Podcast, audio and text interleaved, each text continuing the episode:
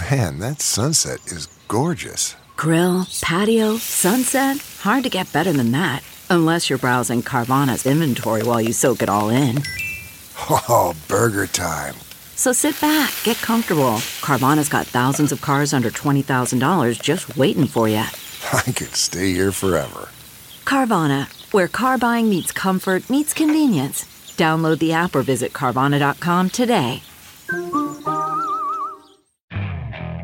Okay, picture this. It's Friday afternoon when a thought hits you. I can spend another weekend doing the same old whatever, or I can hop into my all new Hyundai Santa Fe and hit the road.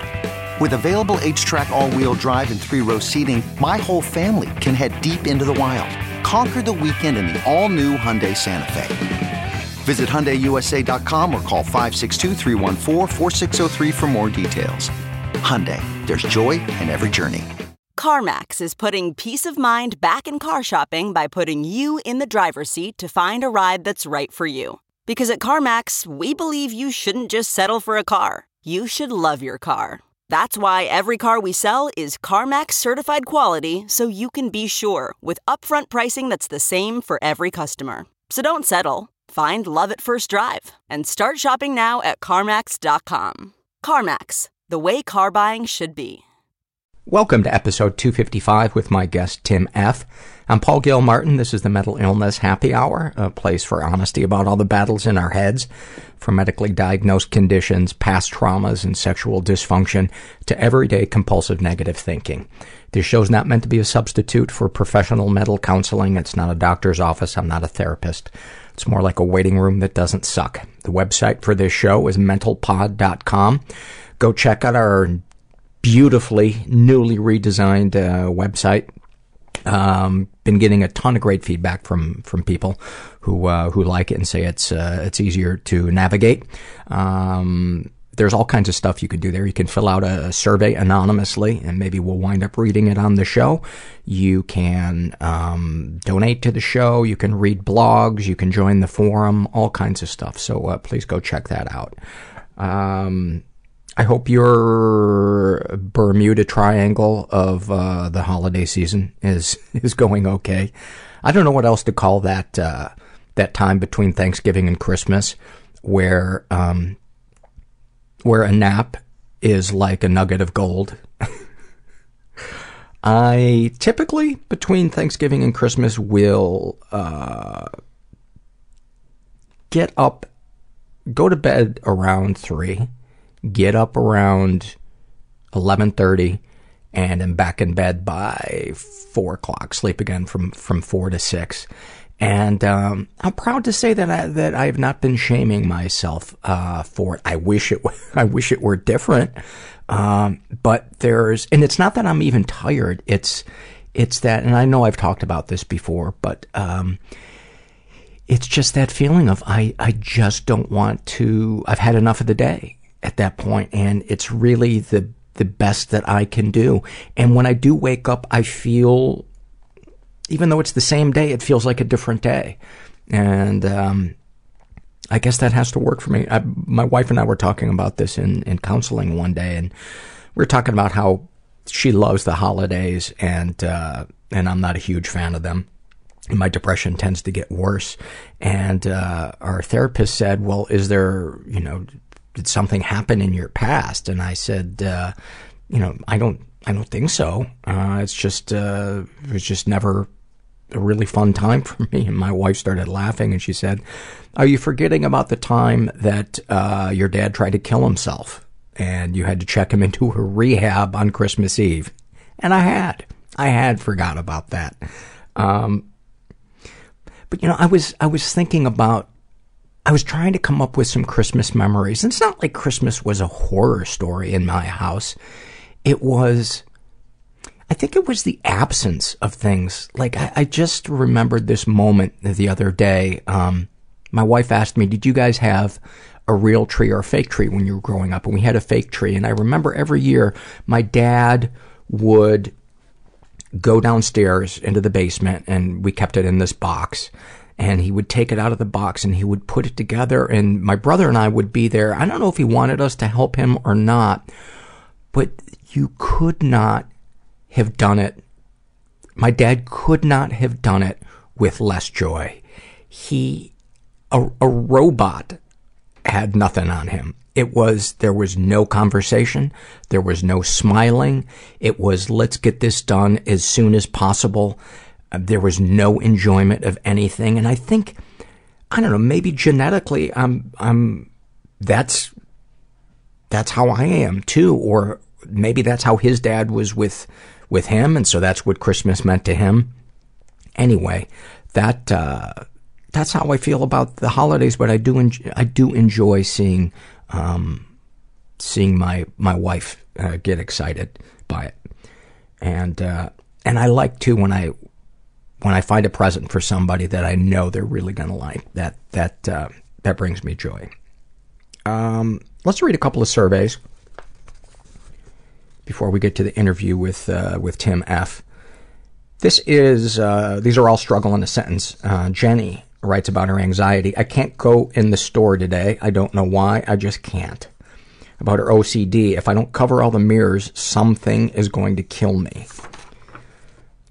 The thief inside your head is, uh, she writes about, she calls herself that, and uh, she writes about her depression, uh, her dysthymia. Feels like there's a thief inside my head stealing away my motivation and joy, and he only wakes up when I do, so the longer I sleep, the less havoc he wrecks. I relate to that. Uh, about her trichotillomania. If I find all the kinks in my long, wavy hair and pull them all out, I'll be less imperfect. At least until I check again. About her codependency. Maybe if I spend enough time fixing you and your problems, I'll magically fix my own. Emmy the Rabbit uh, writes about her depression, and she's uh, she's young. She's between ten and fifteen. Uh, she writes, "Pulling three people up a hill since I was seven.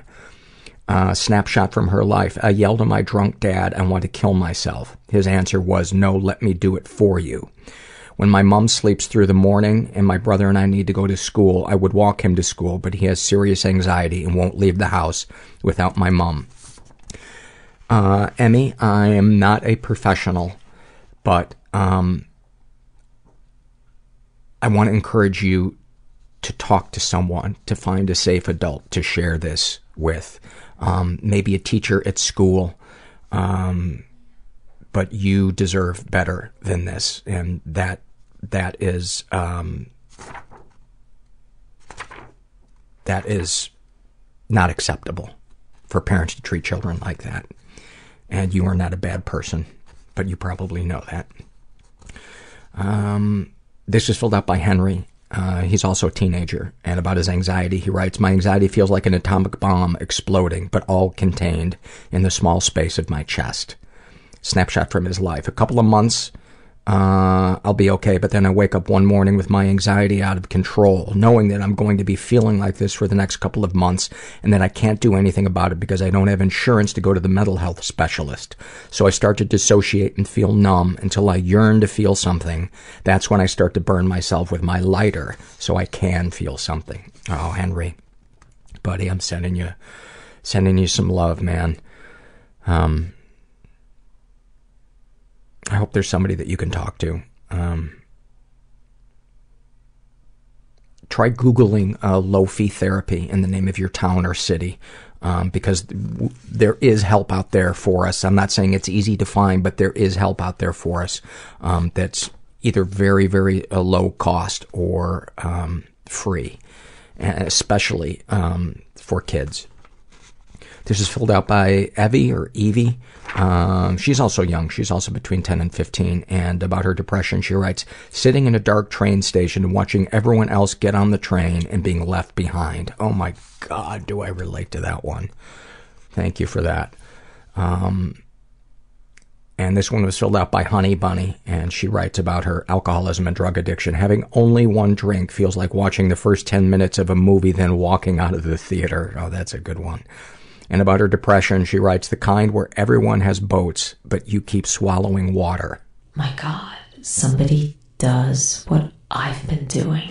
There's shame. You have boundary issues. I feel guilty for hating my mom. I will be high by 4 p.m. You feel helpless. I will be in hell by 4:15. Prison was not easy. But I deserved it. I think I'm just addicted to lying. I rubbed my body in mud and I laid in the swamp. Didn't move for six hours. I looked forward to and dreaded each meal at the same time. I think I desperately, desperately wanted to talk about it, but I didn't know how to start the conversation. And that's when I, I called the suicide hotline. A good Craigslist experience is if you are alive at the end of it. So, so that is when I first felt love. Like I first felt reaching out to the people and sharing with the other people. Um, this intimate connection where people do stuff for each other without wanting something in return. Yeah, I just I surrendered. I think I was 28, and that was the first time I ever experienced that, and it was amazing. I'm here with Tim F., who is a uh, doctor. Yes. And uh, he travels around the world um, bringing medical attention to uh, people that that need it. You go to some really far-reaching places. You're sunburned right now, and you just got back from you just got back from Cambodia. Cambodia. Yes. And what what were you doing there? Um, well, the the basis and the the organization that I was working with, basically, we go out for a couple weeks at a time and into some of the more remote areas of underserved countries and set up day clinics and try to get people to anticipate that we're coming so we can see as many as possible. And then, with whatever supplies we have, which often are fairly meager, um, we try to to help in whatever way possible. Do they always run out? the supplies? It really all depends. It's kind of a crapshoot with what what we have available and what we're going to see. Mm. So, in as much as we can read up on the country and what their medical ailments might be, we try to anticipate, but it usually ends up being pretty far off. And how long? How long have you worked with? Uh, do you do you not want to mention the organization or? Um, I think only because of my you know the fact that it's been fairly recent i would like to they're a great organization and maybe later on if i realize that that i'm being silly i'll probably try okay. to give them as much whatever gets you to open up Absolutely. more about it because one of the things that we want to talk about is the mental toll uh, on healthcare providers. Absolutely, and I want to try to go into that uh, as much as I can, at least from a firsthand and observational experience. Okay. Did you want to withhold personal information? no, no, not stuff? at all. Okay. I'm I'm more than happy to share. You know, I'll probably ge- geographically some of the things I may hold Okay. back, but. I, I'd be happy to open up about my life. That's a big part of it. I would love to get into your sunburn. I don't. I can't imagine what kind of trauma that. Uh, Well, it's probably going to be more traumatic tomorrow. There, I would say about 50% was from Cambodia and 50% was spending too much time at Venice Beach today. nice. Yeah. Nice. So, so we'll speaking see. Of, speaking of the mentally ill, Yes, uh, that was another culture shock uh, coming from a very different part of the country, uh, but thoroughly enjoyable. Yeah. Yeah. And I hate that I just said the mentally ill because that's because that's like saying, you know, somebody pointed this out to me one time. They said that would be like, you know, when you see a headline it says, you know, help funded for the mentally ill. They said, you know, imagine if it said uh, help uh, funding uh, given to the women or you know, yes, the yes. blacks. Ah, yes. Well, I, I will say as much as coming from a southern area, Mm-hmm. uh, that last part really resonated. So, yes, I can understand. You're a pretty young guy. How old are- you? I'm 33. Okay. And uh, how long have you been an MD? Um, well, let's see, five years now. Um, and, and to add to what you were saying in the beginning, I don't know why I feel the need to qualify this, but I am very much a novice in this. I've just started doing medical missions and I'm very much a novice being a doctor. So I just, Okay. I'm coming from a, a, a youthful place. I don't know. Um, well, I think oftentimes that that is uh, awesome. Uh, sometimes I've had young doctors that are just really invested and really detail oriented and have a lot of passion and, and compassion, and uh, and therapists uh, likewise. So, um, and I think we've all gotten the cranky old doctor that shuffles you in and shuffles you out. I had a great experience with a wonderful old guy today uh, who took about an hour, hour and a half, uh, an endo- endocrinologist, and uh, super detailed, really patient, Yeah. really thoughtful. And I was like, man, it. it's especially living in Los Angeles. It's so easy to get the let's get as many through here as we as we can. Absolutely. Um, I I think part of the issue here, and and this is at some point maybe I I could touch on this too, but. Um, is that a lot of times the old doctors that people may come to issue with were probably at one time the young, enthusiastic doctors that really wanted to spend the time. And that kind of speaks towards the, the toll of that profession in general. And I, and when I say that, I don't mean doctors. I mean nurses. I mean paramedics. Yeah, exactly. Anyone that does that and sees enough suffering and at the same time sees enough of the same thing over and over. And I don't mean to certainly trivialize any anyone's ailments ever. It's just that for one person to see things repeated over and over again, you start to lose some of the humanity.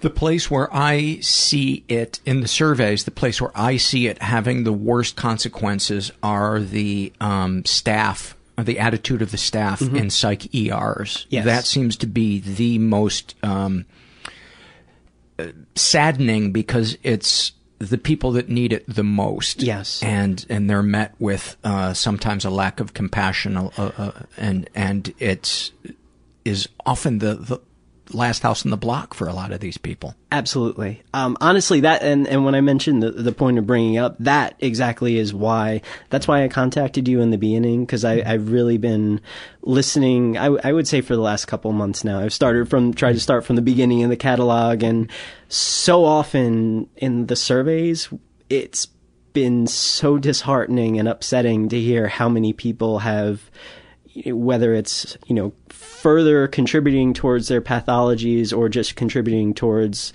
a negative look at the uh, medical profession because of an incident that occurred, whether it be a psych ER or a regular ER or inpatient hospital. Um, and, and that's kind of why I wanted to come in and hopefully be able to talk a little bit about. I, I, we're kind of fucked up too. I I, I always have the hunch that people um, who are in the business of um, nursing, fixing, mm-hmm. th- that there's. I, I always have this theory that one of their one of their parents was an addict or an alcoholic. Oh yeah. Oh well, that that goes. And that, chefs. Yes. Also, yes. Well, that's true. Well, at least in my case, personally, I can say that is definitely true. Um, I think you know, there are certain stereotypes that are pervasive in medicine that, you know, psychiatrists are, have psychological problems themselves and there are, there's always a certain stereotype that attributes to, to each different category. But I think all in all, to do this kind of job that can be very, I don't want to say thankless, but almost in, in certain ways, when you don't get a good outcome or someone passes or someone, despite your best efforts, still curses you out. Um, there has to be something, maybe something deeper inside you that's making you feel a compulsion. Where, for you, where does that come from? Have you always been somebody that wanted to serve? Yes, yes. I mean, there, there's kind of a, a duality there, I guess, because at first, um, I was thinking about going into the military. Mm-hmm. Um, I was more interested in the law side of things, and I was looking into uh, military academies in high school. And um, it actually took my senior year of high school. I had a science teacher that was also a physician, and mm-hmm. she had some incredible words for me, and it kind of changed my entire view on things. What did she say? Um, well, it was more of the things that she encouraged. Um, I remember we were doing d- dissections, and I thought that was the most disgusting thing that, that could be done at that time. I think it was fetal pig, which still, still is pretty we had foul. to do one of those. Did, oh, it was it was unnerving. Oh, good God, that little face, and then just hacking away at things like we knew what we were doing. Oh, I had to take a break and eat bacon. well, you're one of the good ones. That's why. Uh, she was standing over me and she said, "You have the hands of a surgeon," and and that was a start. I, I guess I spent a lot more time with it, and um, she ended up being kind of a, one one in a string of many mentors that pushed me along towards a much much longer career or much longer direction in that. I, I love when I hear people recount a kind thing that somebody said to them that changed their life, yeah. especially from teachers. Absolutely. That is that is like my favorite thing to hear. It's just reminds me that there's so much good in the world and that we do really make a difference in other people's lives. Absolutely. And and, and how simple and, it can be to make a huge difference in someone else's life. And I really have tried uh, since that time to let her know. Oh, that's fantastic.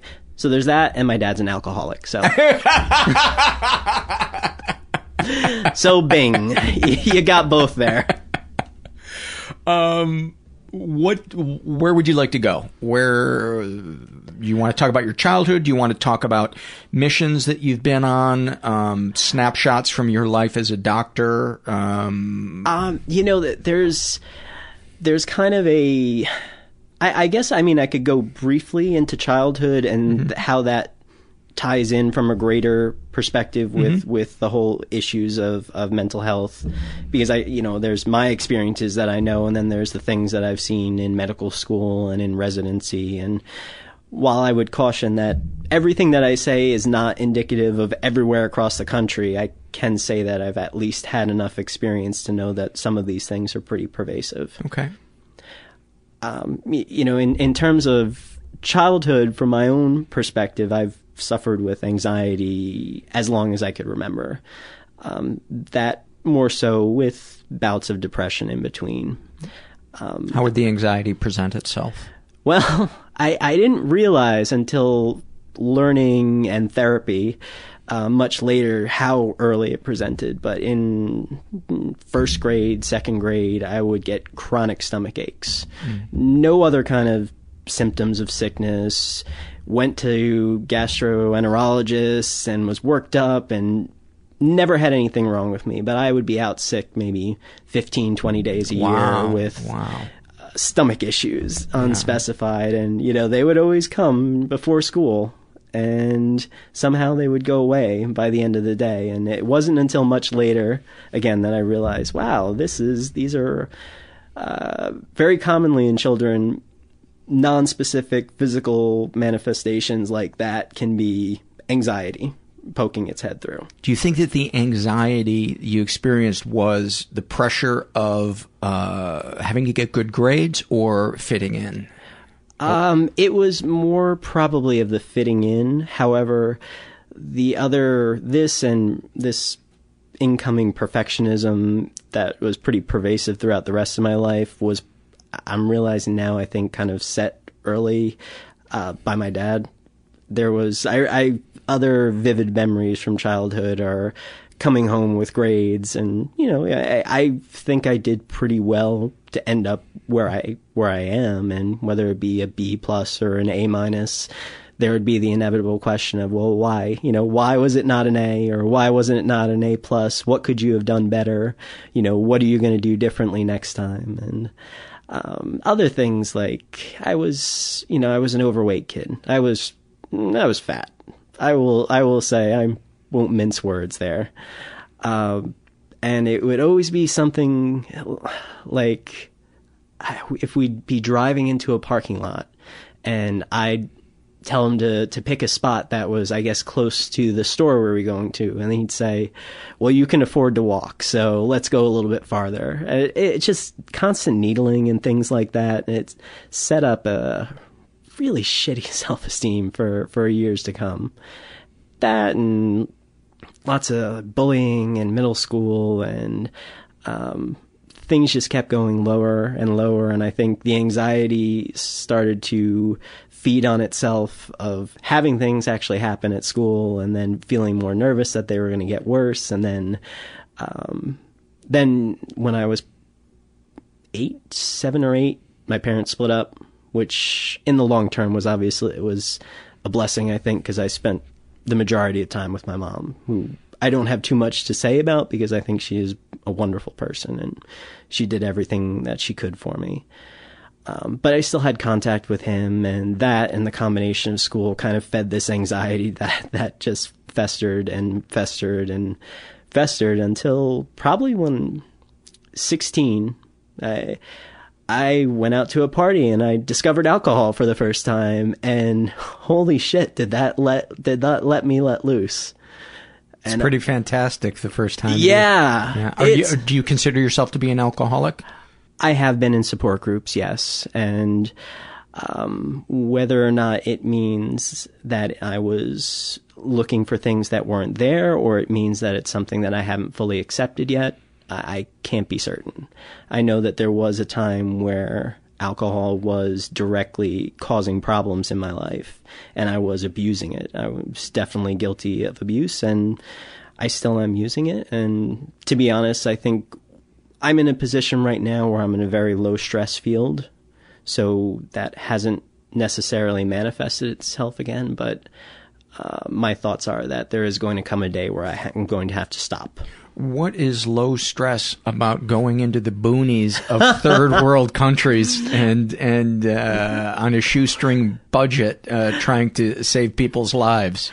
Well, they are episodic for one. It's not what I do every single day. And two, there is something reassuring with knowing what your limitations are and going in there and doing everything that you can. At the end of the day, that's that's all you can do and I can find solace in that. It's being in an environment where you have every single tool available to you and maybe not making the right choice. Those are the things that stick with you and really um, let the inner demons play, so to speak. I can't imagine. You know, I kick myself when I say something I regret on the podcast. I can't imagine when, as a doctor, you know, you look look back and go, "Oh, I should have, could have, would have." Can you give me an example of uh, anything? Well, I can certainly say a crisis that was thankfully averted, and this is at the hallmark time of uh, problems within hospitals. Uh, July 1st, every, so everyone knows, is the day that the new interns, the freshly graduated medical students, start in the hospitals. So just be sure to be very adamant about what's going on and be sure to say everything twice. Um, I I actually remember making a computer error. And you were an intern at that point. I was an intern. I was Yeah. fresh out the uh, fresh out the box. Um, and to try to, I guess, to simplify, basically, I was supposed to have someone on IV fluids, and they were supposed to be on 100 milliliters an hour, which is a very standard rate. Um, I, whether it was because of the end of the day or whatnot, I put in a thousand, um, which is for someone who has issues with heart failure, a catastrophic event. Um, Is it because it puts their blood pressure through the roof, it or what? puts their it fluid overloads them basically. So if their heart's not pumping effectively, then all that fluid that you just gave them starts to back up, and the first place that it backs up is into their lungs. So they can go into um, pulmonary failure essentially after that, and you just have constant amounts of fluid in their lungs, and it's if not caught early enough, a pretty that much could be a death sentence. So so the decimal is important important in uh, in medicine. The smallest minutia counts. My goodness, does it? Um, thankfully, someone who was more senior there, uh, you know, caught that, and nothing, nothing came of it. But that is something that haunts me to this time, and I, I can certainly, You can't forgive yourself for that. I can't forgive myself for a lot of things. So that that's that's just the tip of the iceberg. Well, give me a, give me a list. Let's uh, let's lay the shame out on the table. Well, I think I think most of them are alcohol related. So a lot of them are uh, secondhand reports. 'Cause you were blacked out. Because I was blacked out. Yes. Um, these were during my marriage. These were, which is no longer. Okay. Yes.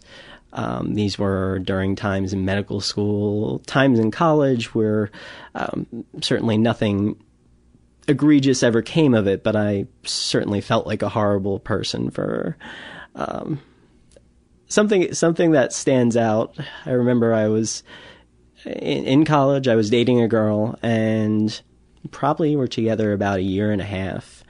Um, so we had passed the point where we had both said, you know, I love you, and I remember drinking, and it was a birthday party, and I was next to my friend and his girlfriend, and I can just remember enough to say, Do you guys love each other? Because I'm not sure about mine. And she was sitting right next to me. Wow. Wow. So if by any chance anyone knows or is listening, I am very sorry about that. Well, if it, if it makes you feel any better, um, you know, when I said wow, my list of wows is uh, the Dead Sea Scrolls. Uh, the one that just popped into my mind was um, when I was in college. I can't, I don't remember why, but I was I was um, uh, I lived in a fraternity house for for two years, and I was leaving the fraternity house, and I had an orange in my hand, and uh, I was about to eat it, and somebody was in the second story uh, window saying something or other, and I just had a couple of beers, and so I was just feeling that, you know, that energy. When you're depressed most of the time, and all of a sudden Yeah. you feel euphoria, Absolutely. I was just feeling completely pumped up, and so I wheeled around and hurled this orange that went through the window and and the sh- and at this guy, and a glass cut his face Oh, God. and uh, it, it, was just like, what? Why did I do that? Yeah. Why? Yeah. Because I was just like, I just wanted to take on the world. I wanted. I, I, I don't. I don't have words for why I did that. It's- Absolutely. And have you been able to forgive yourself for that? oh fuck yeah! Five minutes after I did it, but there's a lot of other things I did when I was drunk that. Uh, um, you know, cheated on girlfriends, Yeah. um, uh, belittled people with, uh, with jokes that I thought were funny Mhm. and they, and people might have laughed, but there was a barb to it that, Yeah. that I couldn't see at the time, uh, had an underlying hostility Yeah. to it. And, uh, I made a lot of jokes at people's expenses, uh, expense, uh, for a lot of years Yeah. and not realizing it. And, and that I, I cringe about. It, it wasn't the only thing, but alcohol definitely made me realize in many ways what a self-centered asshole I was in certain where I thought I, I suppose I thought that I was completely justified. Um, if if I may, another example, one of the I guess best or potentially worst a dramatic break. sorry, sorry about that. Um, was is is the transition from uh, medical school to residency, and they call that match day, and all this. It's this big pomp and circumstance uh, ceremony where people have been applying to their residency, their specialty programs a- after finishing medical school. And on this one day in March, everyone gathers together in this big hall and you're all handed an envelope. You Oh have- my God. You have no idea where you're going. If you applied or if you ranked, say, on your list, which is could be however however many you choose, one through fifteen, let's say, you could be going anywhere fifteen places in the country potentially. Holy shit. So you're you, you this uncertainty for the next three to five years. You're just sitting there with this envelope, and then at one magical moment, you all open this envelope, and it tells you either you're going to the place you really wanted to, or well, it sucks. You're going to Wyoming. Sorry, Wyoming. um, so, point of all this is, I did not get anywhere near what my first choice was, and for what I realized myself to be an egotistical person, I was crushed. And my family, I had people come in from out of town, people I hadn't seen in a long time. I had my mom and girlfriend at the time go through this whole they they made reservations at this nice restaurant. There was a, a party a celebratory party back at, at you know the house i grew up in. And i got that letter and i turned to them. I said we're leaving. And got in the car and i went back to the house and i drank myself until i was unconscious for the next 24 hours. Um, so i killed every good thing that they had set up for me It's it's amazing how low self esteem at the center of it can have egotism wrapped up in it, Mhm. not it? Absolutely. I, you know, because I strived so hard to try to be that best student, that that that perfect specimen that I always wanted to be, which is unattainable for anyone that that's listening. Um, I- any kind of failure would send me into a tailspin, and that is something that I can speak on, I guess, in a little bit. That is pretty symptomatic amongst people in the medical profession, especially doctors. Um, that and that's you know that that that would be something. I don't know if I don't. I, I keep drum, jumping in and out of chronology. I feel like so I don't. We, we do that. We we do that here. That's that, that's totally fine. It's very rarely uh, is somebody's story uh, organically uh, unfolded Okay. chronologically. Okay. It it made me think of I was just listening to a, another one of, uh, of the podcasts the other day, and there was uh, he was Asian. I can't remember if he was Taiwanese, but he Michael was Michael H. Yes. Yeah. So much of what he said and his experiences growing up resonated with me 100% to the point where I said, well, I hope that I don't end up sounding completely the same and boring everyone to tears, but um, I'll try to make it as individualistic as, as I can. Uh, I, I think you've done that, uh, and you're not saying that Michael's interview was was boring. You just mean, no, you no. I'm saying that if I repeat, I don't Yeah. want to be because he was fascinating and Yeah. and he was actually that was another one that personally for me was incredibly helpful. yeah, he was uh, very honest. He was, and the thing is that And for those of you Yeah. that haven't listened to that ep- episode, uh, Michael is somebody who got his training as a therapist and then uh, walked away from it because he decided he wanted to pursue music, and he had a relationship with a. Um, his relationship with his mom, uh, she was had no boundaries, and he, being a people pleaser, um, really struggles to enforce boundaries with his uh, with his mom.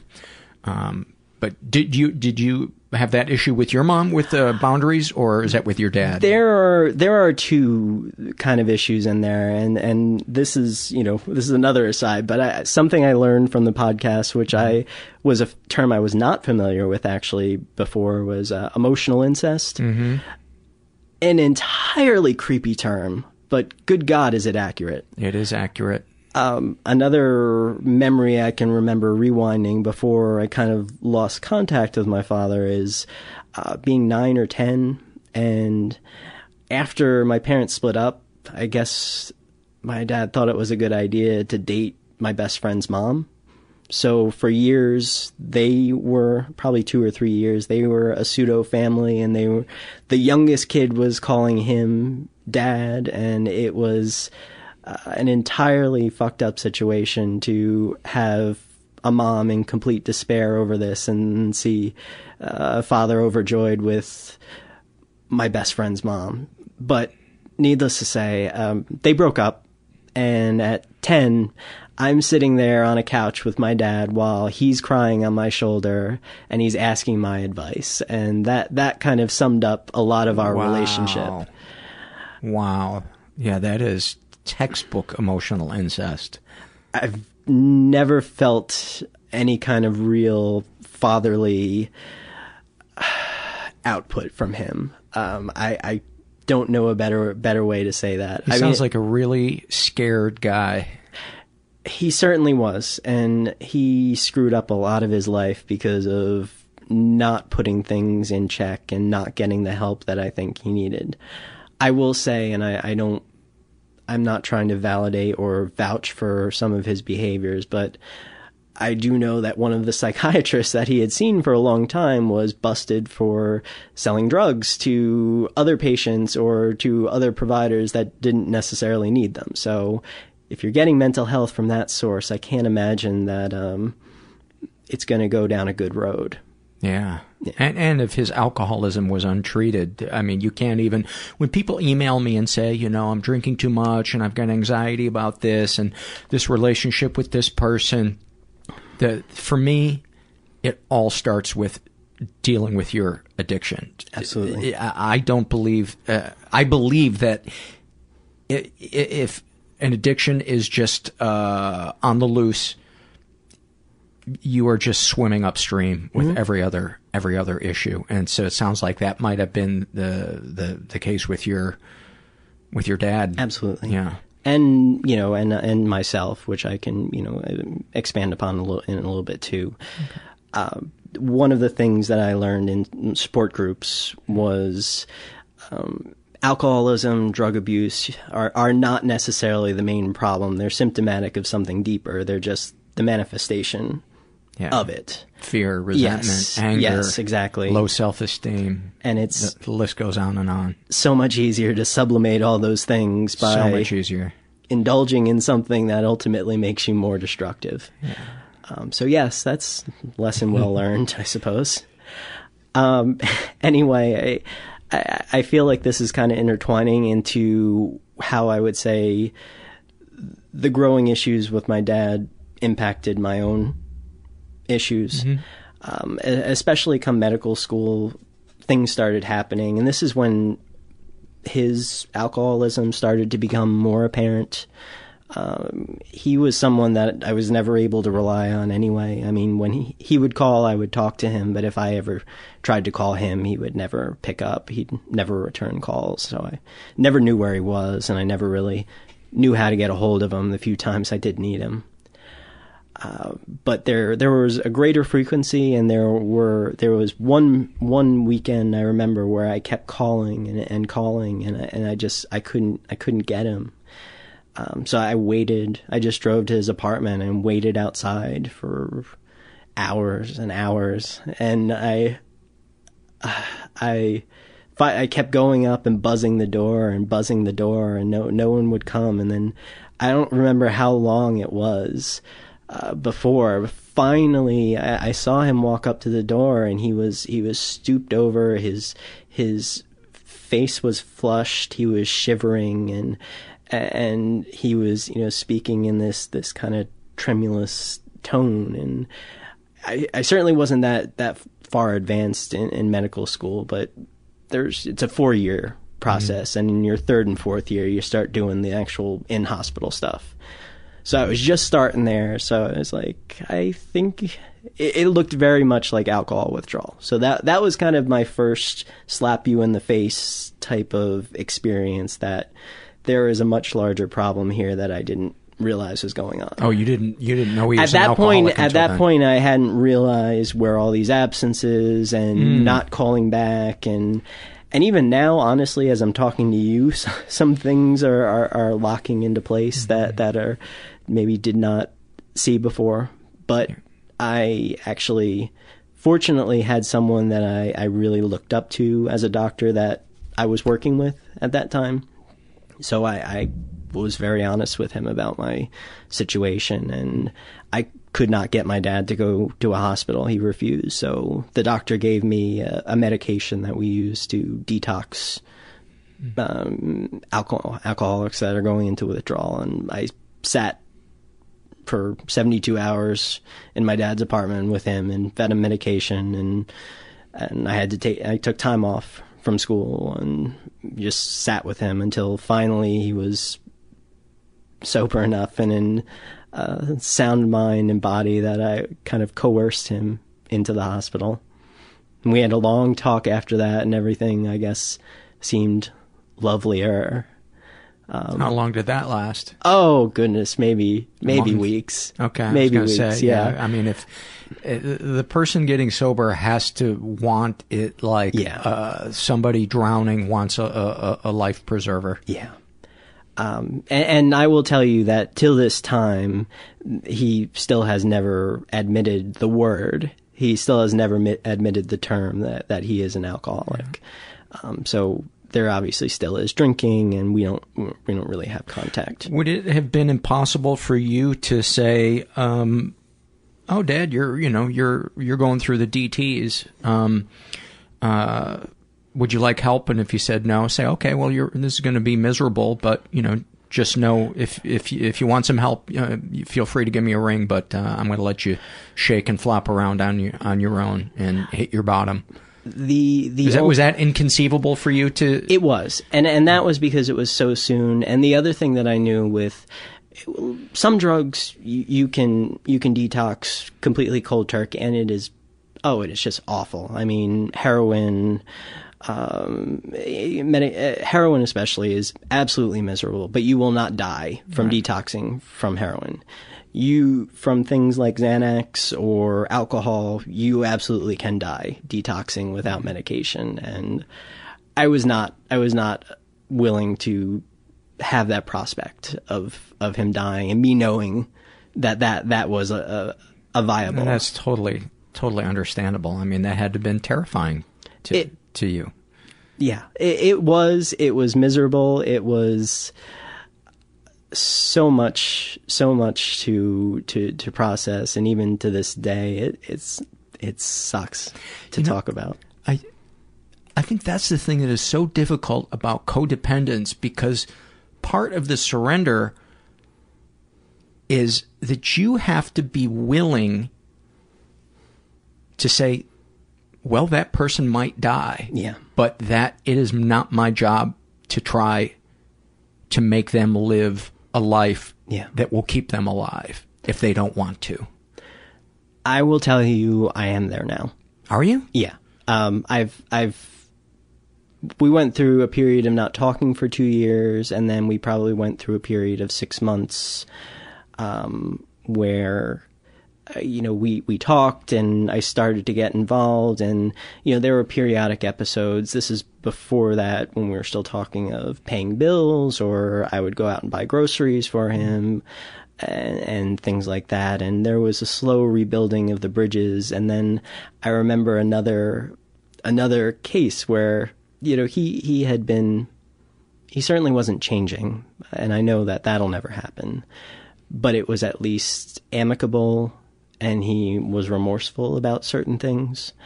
Um, but I do remember a time where I don't know what he thought he was doing for me by trying to set up a meeting with someone he met in a bar, you know, that, that might be related to my career.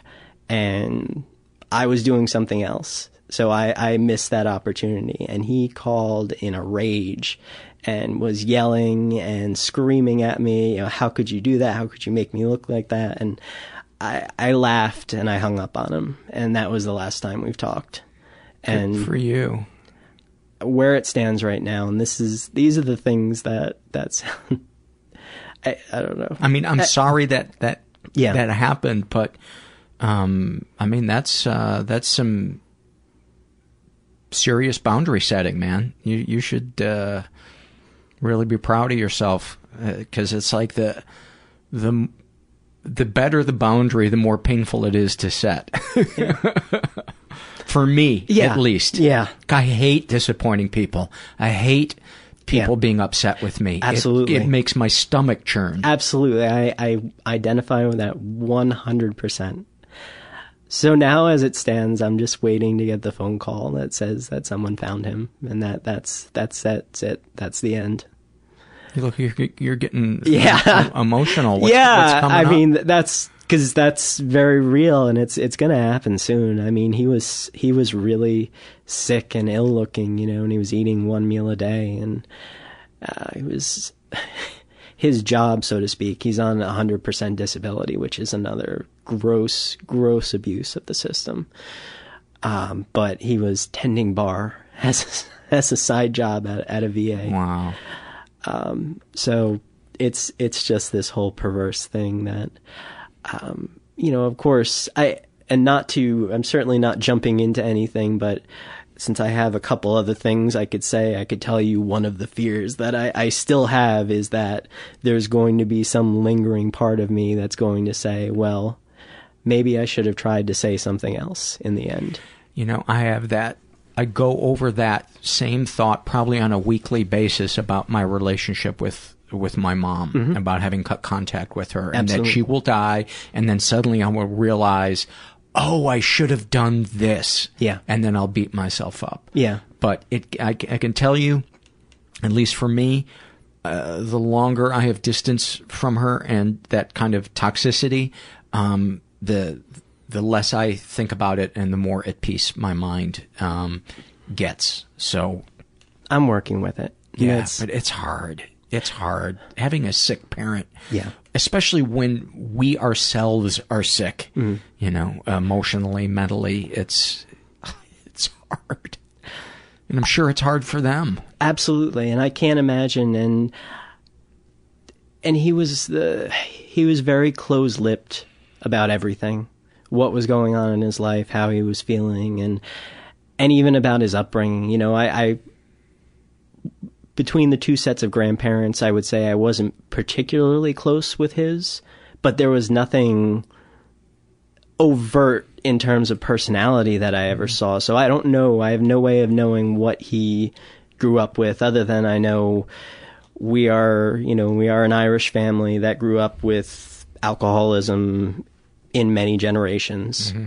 Um, and and you know I'm sure that was part of it, but I don't know where the anxiety and and and all of that came from, and I'll, I know now that I'll never know. Um, I'm only just trying to identify these things in myself, which are definitely there.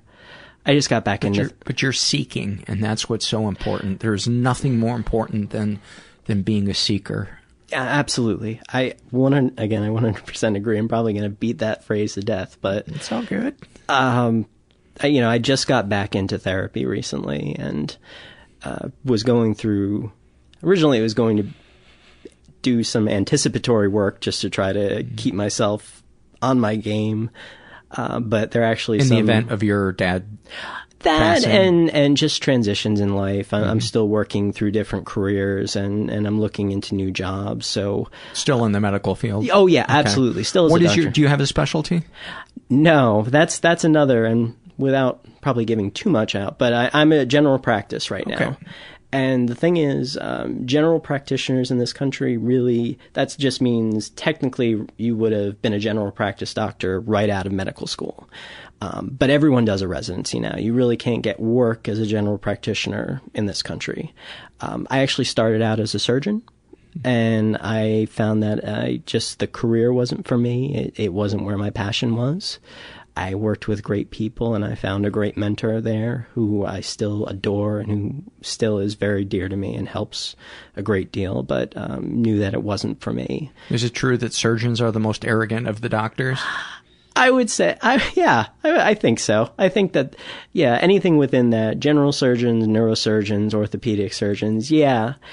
Uh, when you, when you have, I, all doctors more or less have that, you know, governance, life, death, and whatnot, and, and can intercede to uh, bring someone back from the brink, so to speak. But surgeons are the only ones that can do it in seconds to minutes. So I think that they've probably earned that. Not to say that they should be that way, but it's come from that, you know, direct intercession. And that, you, and you probably have to have a big ego to not be flustered when you're in that Right. situation. Right. And that was also something that did not suit me well. I, I like taking time and I like getting to know people and having to see an assembly line of people in the morning and press on their bellies and, you know, ask, did you shit overnight? Yeah. is not, was not necessarily fostering what I thought might have been my best talents. I'd kind of like to see uh, a movie, The Codependent Surgeon. if I make this incision, will everybody still like me? I'm sure, I'm sure it would have been a hit at the cans. at the cans, cans. Good lord, how uncultured I am. Oh, the uh, the movie thing. Yeah, uh, I've heard it pronounced a couple of different ways. A con, I think, is it is is. Oh well, Can- yeah, I know it's not cans. I used yeah. to pro- I used to pronounce it. I used to pronounce it cans too. Yeah. Okay. Yeah. Well, you're you're talking about a, an original East Yeah. Coast guy that probably had some pronunciation uh, issues himself, but ne- nevertheless. So what uh, what else would you like to talk about? Uh, have we have we um, is there more of the personal stuff uh, you want to talk about before we talk about the uh, the emotional toll of? No, I uh, think I think you know we could certainly talk about the the emotional toll, and um, if I could go back to one of the original points and and just a, addressing and and when I say these things, I'm not trying to cover for, I'm not trying to absolve any of the occurrences or make it seem like they were reasonable for happening because again I am could not be more sorry that they ever happened to anyone. Um, but there are certain things that, that I can identify um, that want, you know, from two different categories. One from the training and, and two from just the humanity issue in itself. Um, the, on the training side of things, you know, doctors or the hard clinical people, and I'm talking about excluding psychiatry, psychology, social work, and, and everything of the like you know, it's very well described what things like depression and anxiety are and you know that there are hard treatments for it that you you have you're dealing with serotonin you're you're dealing with trying to regulate those levels and, and try to bring these things back up. But um, I think anyone that has ever suffered through either one of those can say that re- that really means next to nothing to them. And that coming from a place of utter despair and blackness where you don't think or you know that no one else knows what you know that that someone coming to you and handing you a pill is is probably not going to make you feel any more at ease um, and and I don't I, I can't certainly not vilify the medical system for not teaching it, I don't know exactly how to teach it. You know, other other than maybe having people that are actually experiencing it and talking and saying, "This is what depression is for me." Some of these things I'm formulating in my head as we go, so excuse me if they don't sound coherent. But a lot of at least what I've experienced in myself and what I think I've seen in other people in the medical profession is there. There's kind of a, a duality going on during the day. Um, when you see that repetition uh, of sickness and suffering and illness, um, there's always going to be innate psychological barriers that you use to essentially dehumanize. Just, to, sur- just to, to survive. Get, yeah, to just get to get through the day. Yeah. And the the combination there is there is a sense of urgency in the teaching of medicine that aside from the patient's health, teaching supersedes pretty much anything else. So anything that becomes a teaching moment, you all rush in there and you you you try to learn because there is nothing more important in in medicine and medical, you know, the the medical education system than being the best. And mm-hmm. you know, it's not something obviously that's ever going to be overtly said, mm-hmm. but it's it's said in so many ways. It, it, it's you know ridiculous from from class rank to posting, you know, the exam grades up on the wall. So, you know, even though they're they're coded with different numbers, you know, you mm. you can know what everyone else is doing, um, and that that fosters this this kind of ridiculous uh, high school like mentality where people undercut each other. And, and again, I'm not saying that this is ha- happening everywhere, but it's it's happening enough. Wouldn't it be good if they gave grades uh, based on compassion? Wouldn't that be nice?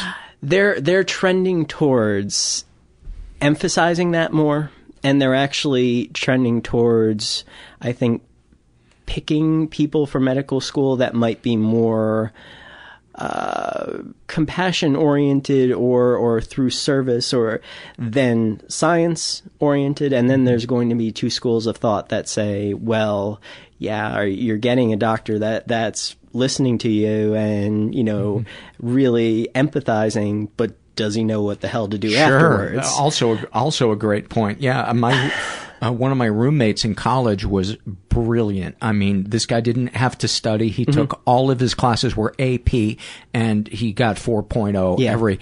And thank God he went into research because yeah. he was the most socially inept person that that uh, one of the most socially inept people I've yes. ever I've ever met and arrogant. Yes. Yes, we also have pathology for for those people. You know, you, you can't really piss off dead tissue. It's, it's really hard, really hard. Um, but but even going back to the point that just examples of things where students would go to the library to take books out, not so so much that they could study, but so other people couldn't have them. What? or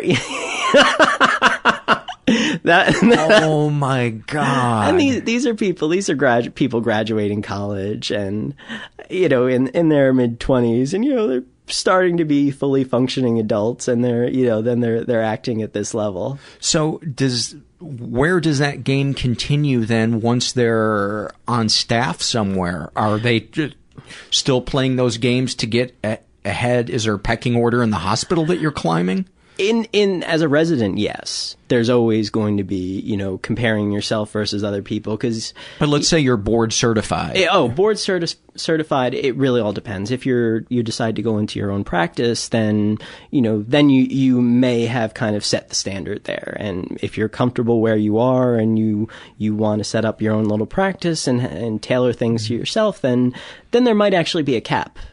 Okay. Um, if you've been for you know seven to eight years a self centered asshole, though, it's maybe not going to change by that point.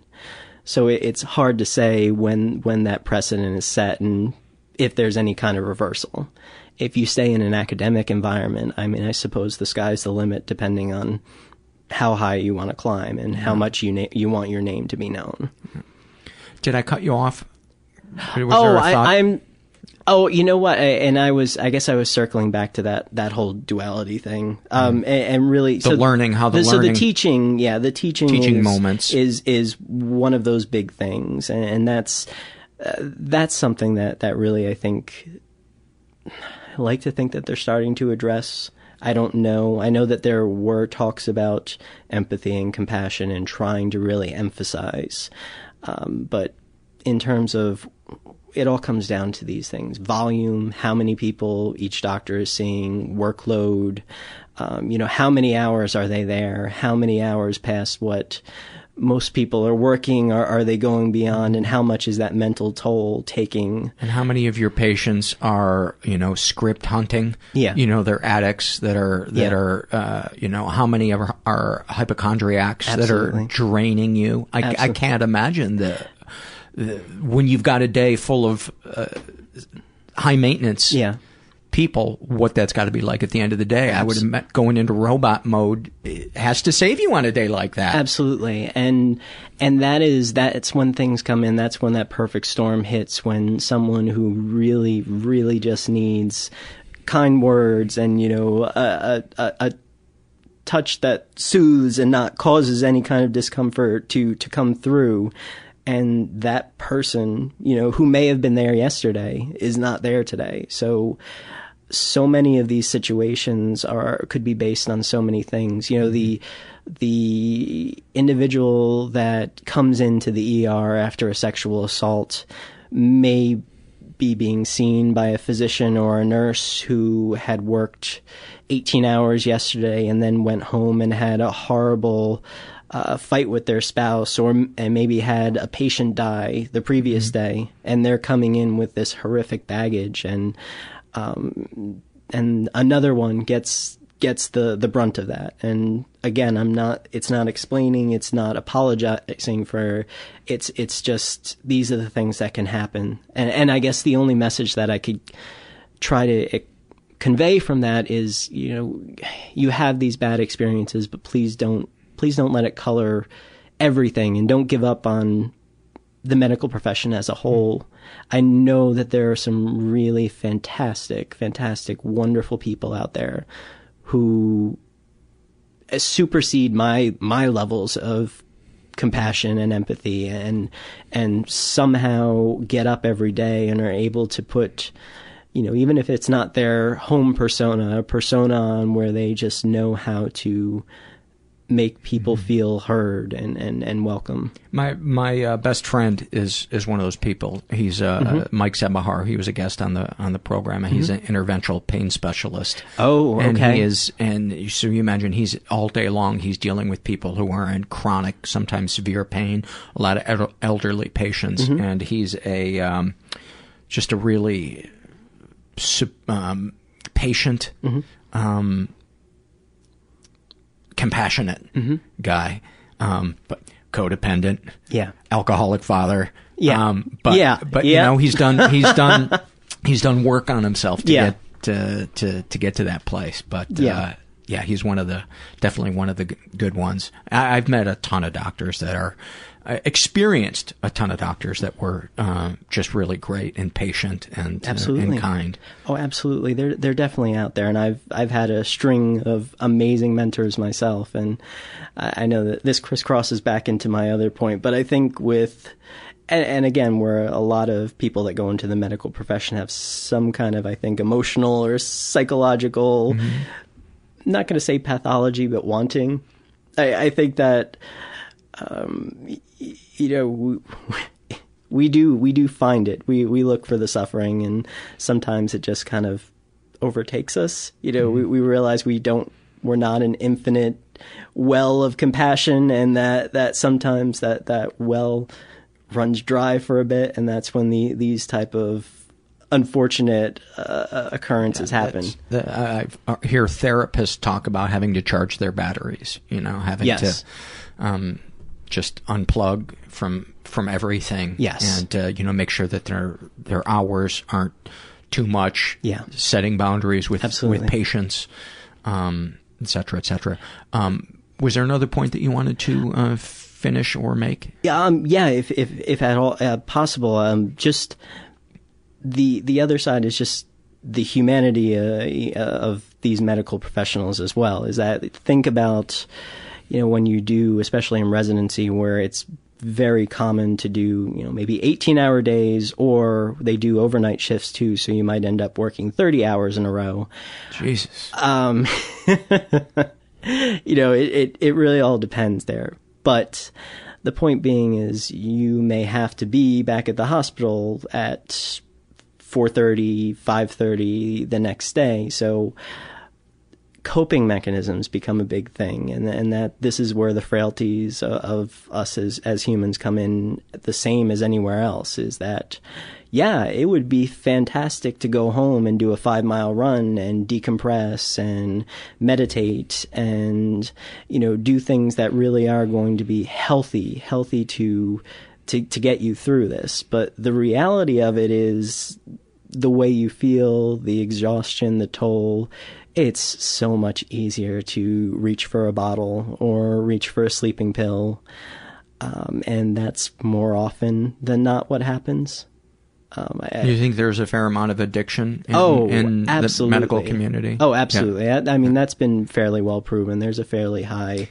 Oh, I, yeah. I was just going to say that that reminded me of. Um, we'll finish your thought and No, then no, I'll no. share share the anecdote with you. Okay. Uh, no, all, all I was saying is that um, there there certainly is a lot of studies to show that that that rates of suicide, accidental overdose, there are they're fairly significant. We even had um, one from our program, someone that that um, was found. Uh, she was already graduated, but she was she was working as an active physician, and just one morning didn't show up, and they they found her um, overdose on sleeping pills, and it was not intentional, but I think that it probably you can only speculate here that and was she stealing them from the hospital or no, wherever? she, she likely had her own prescription, but You can- maybe had developed a tolerance to the extent that was taking you know more than needed Mm-hmm. at the time just to try to get some kind of effect. Uh, one of the stories that uh, uh, I heard, and I won't say which doctor I heard it from because I don't want to uh, in- incriminate. Mhm. Um, one of his peers was a uh, anesthesiologist who apparently had uh, developed an addiction to uh, really, really strong um, painkiller. And what he would do is when he was when he would be doing a patient, he would um, be injecting himself. You know, Mhm. I guess you have your own little table, your own oh, little yeah. anesthesia table. So he would be behind there Mhm. and he'd be giving the patient something and then he'd be giving himself something. He got them mixed up and the thing that he was supposed to give the patient is the thing that paralyzes them. Mhm. And he gave it to himself. Mhm. And so they were like telling him, you, you know, uh, you know, do this, do that, and he's not moving at all. And and your your mind is completely Yep. alert while Yep. you're paralyzed. Yep. And he just knew he was fucked at that Oh. moment. The the The Oh, jig- yeah. the jig was up. I, I've actually, yeah, I've heard a very similar story, and there's, you know, there's been stories of, you know, residents that have been found in on-call rooms, unconscious or dead, overdosed, and and I mean, it's, I guess my whole point for saying these things is that just to realize that we're experiencing the same damn frailties as everyone else, and that that kind of speaks volumes about we try to act in the ways that, that are befitting and you know of what Hippocrates oh so long ago ha- had said about the conduct of, of, a- of a physician, um, but as part of human nature, we're, we're excuse me, put it bluntly, we're still gonna fuck up. Yeah. Uh, the episode we did with uh, policeman Andy uh, is a good one too. About uh, he calls it um, cumulative uh, PTSD, Mhm. um, and it, and it just begins. You got to find a way to, you know, to recharge your battery, right? So that when you're talking with somebody who is on edge, Yeah. Um, you can diffuse this situation. Yeah. Uh, even though you may not be feeling a tremendous amount of patience Yeah. in your body at that at that moment. Yeah. Uh, what else would you like to uh, to to share? Well, I, I, I mean, I could certainly, I, I can think of things that that still haunt me, and I can think of things about my alcoholism, and, and I don't know if that that would. no, be, you know, I feel like we like we've we, we've touched on that. You know what I'd like to hear Yeah. is a couple of sh- snapshots uh, that were poignant, either painful or beautiful or life affirming, of you doing work out in the field in some Oh. of these um, sure out of the way sure, places. Absolutely.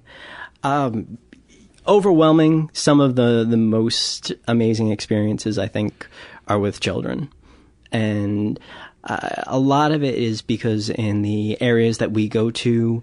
Uh, they're often areas that have been untouched in the sense that there's never been a physician in the area. There's never been any concept of medicine other than what might be uh, local practices or, um, you know, local traditional medicine, um, which most of the time we, we really know nothing about going in. So there's there's not much we can say about that. And you know, to, to be able to talk with child and mom and, and just give the most basic advice on things to look out for or to talk about things like hygiene to talk about you know brushing your teeth to to be able to teach them how to make clean water um, to to start just to examine and to touch and to try to give reassurance that you know to the mom that your child is completely normal or developing or there there are you know maybe a couple things that we could address. And I could say as a comparison and I don't want to make any kind of broad sweeping generalizations but the level of appreciation the gratitude um, is, is something that I, I certainly don't see on a regular basis when I'm more in a in a paid position. Uh, you know, most of the the work that I do abroad is is volunteer, um, and but that honestly is something that more recharges my batteries than things that I would do clinically here. Um, there there just there is something, you know, one about experiencing a new culture and. and uh, knowing those nuances and, and broadening yourself as a person, and then there is the gratitude that you, you get from each individual, and children are definitely the, the best for that. You can't beat a kid's smile. Absolutely. You know? and, and no matter what documentary I'm watching, when people walk into that untouched village, yeah. the kids are always the same. They Absolutely. just swarm Yes. around it and they're just giddy and Yes. they're laughing Yes. and they're playful. And it's just, uh, it, it, it just makes you smile. A, a lesson learned on these trips was apparently the hokey pokey is universal. I did Is not it know. really? Yes, or or at least you can get a bunch of funny looking white people to do a dance, and you you'll follow along. Oh, that's That- awesome. In as much as that, yes. Um, so so those are. I think being able to affirm things that you, you take so naturally for granted is such a big part of it. And I would, you know, I would also take this opportunity to compel anyone that is in the medical profession that's listening that that these are absolutely great opportunities if you do find yourself burning out or if you are feeling like you know the candles lit at both ends and it's only a matter of time before something happens or you leave or uh, give it a try seriously give it a try every time i do it i come back feeling m- like more more of a whole person uh, I, I would say What a great way to describe it. that's Uh, that's the best way that that I can, and I think I think that there is. I can't believe that I do anything selfless. I don't know whether it's a self esteem thing or anything like that, but I feel like me doing this is still a selfish act because I'm getting enjoyment from you're, it. You're filling the spiritual uh, part Yes. of yourself. That, that's the yeah. That is the I suppose the irony of spirituality Yes. is seeking it is the end is selfish. Yes. but the means is selfless. Yes, very very well put. Uh, I, I started again going into this whole seeking thing. I've kind of been studier of Buddhism for a while now, but I've been getting back into it and meditation and the sort. And, and some of the readings that I've been doing have been addressing this directly. That the the best way to get fulfilled is mm. through through action to others, and that is kind of what I was saying, probably in a better way of me being selfish by wanting to to help others. So that that it's is the best kind of selfish you can ever you can ever do and i think spirituality the word spirituality always throws a lot of people off but Mm-hmm. the thing that you are doing to me um, by going out and do volunteering to do that that is to me that is spirituality and it's Mhm.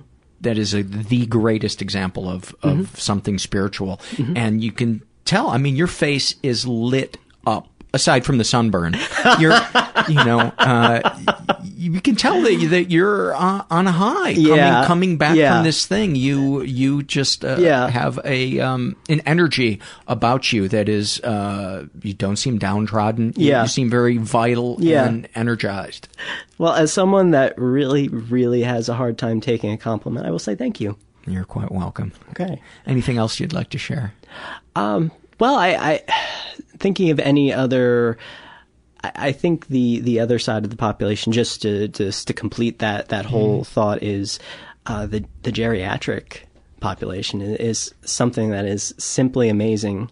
Uh, going into other countries and seeing how uh, the dichotomy of how our aging population is in this country, um, not often, but not completely often, overweight, definitely with multiple multiple medical issues. And you know I'm someone now that that for most of the time I see elderly patients and mm-hmm.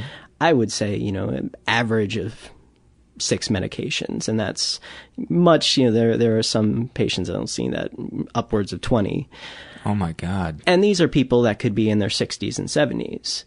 So you go to another country and to find, you know, people in their 70s that not only are they on no medications, but they've never seen a doctor.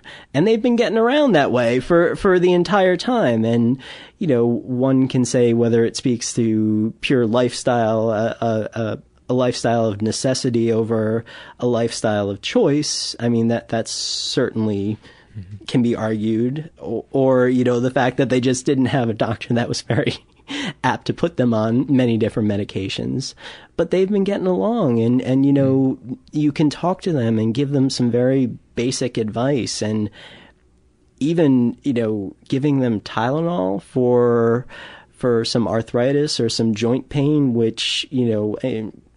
for the most part here, you'd probably get that Tylenol thrown back in your face, um, and and to get again such a such a a, a gratitude, a, a a warmth in return, and there's just nothing like it. There's nothing like that, and I could tell you, even as someone who's still battling issues with substances, it beats the hot hell out of any substance that that, that you can get out it's there. the best natural high spirituality Absolutely. is the best natural high Absolutely. no side effects Uh, no, no, e- except wanting to do it more, and that's Yeah, that's really that's a good one. Yeah, that's not a problem right there. Yeah, yeah, uh, should we do some fears and loves absolutely. Where where would sh- Uh, where- let's I- start with a couple of fears one of the big ones, and probably one of the the biz- biggest hesitances I had with even coming was, and I still feel this way, uh, that no one truly cares what I have to say. Um, I have a very big internal critic, and most of the time I don't talk, and there are very few people that I can talk to freely about what's going in my head because I've only realized recently how bad it is, but it's usually either people are not going to care or people are just not going to respond at all. It's a tyrant. Yeah. It is a tyrant. It, it is uh, unceasing. Mhm. It is compassionless. Mhm. It's irrational. Yeah. Uh, and it never needs sleep. Yes. Um, there was a a book that I've been reading recently, and is is it okay to bring up books or endorse? Oh, absolutely. Okay, and and I'm gonna. I feel so bad because the author is he's a he's a news anchor. It's called Ten Percent Happier. Mm-hmm. Um, and basically the the whole it, it's kind of a veiled discussion about Buddhism, but it goes through this the life of this news anchor that went through his own hell with substance abuse and hmm. on air issues, and finally started doing his own seeking, which led him more down some some Buddhist roads, and he got into meditation and. A lot of what was in there resonated and even kind of reaffirmed getting back into meditation, which I've been doing, and that is, I, I, I think honestly, everyone can benefit from it in in some way. Uh, it is one of the best ways to at least temporarily quiet that that internal voice, that critic. If you Mhm. constantly flood it with breathing in and breathing out and acknowledging what's going on right now. Um, it's it's not a cure all for the rest of the day, but it'll get you by for a little while. And you're working on your bo- your your mind and your body both at the same time. Right. And then I think it, it helps your spirit.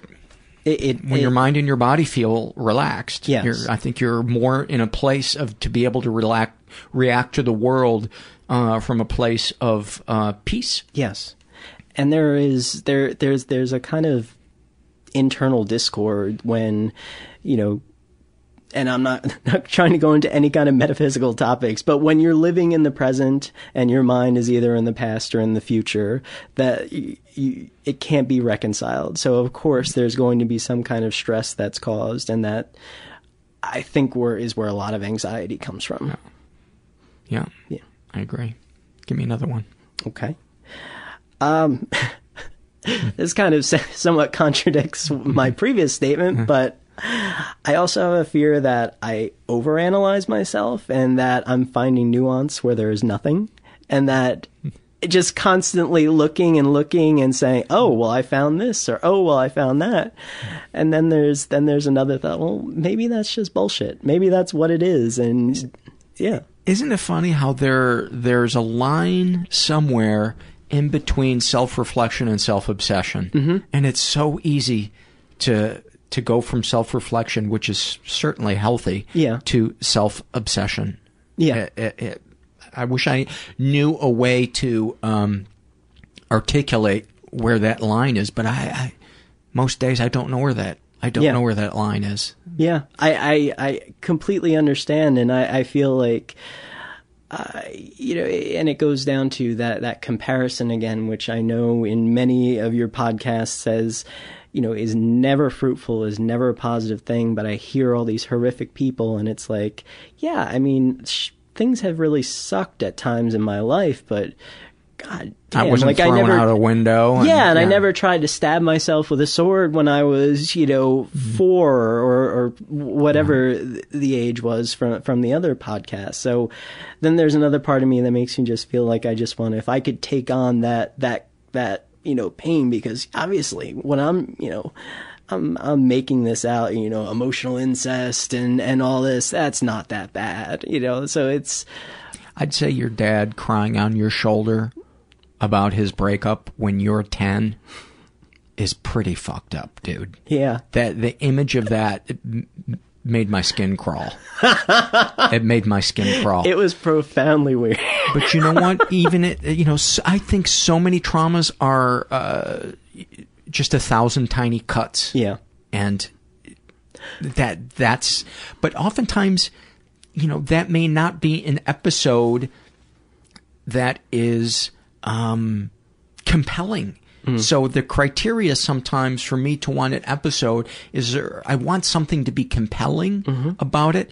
So I do try to throw in occasionally an episode where there was nothing, where there was really no event to point to. Um, but I like stories. Yeah. So uh, to the listener out there that doesn't have an event Yeah. or a series of events or anything traumatic to point to, if you're feeling fucked up, that's still valid. Yeah. And that's still enough reason to go to talk to somebody. Absolutely. And because what you do with your feelings is the thing that's universal from the person who had the most tr- traumatic uh, circumstances to the person that has no trauma Yeah. at all. Yeah. And safe, loving family, but they're still like, why, why can't I shut my mind off?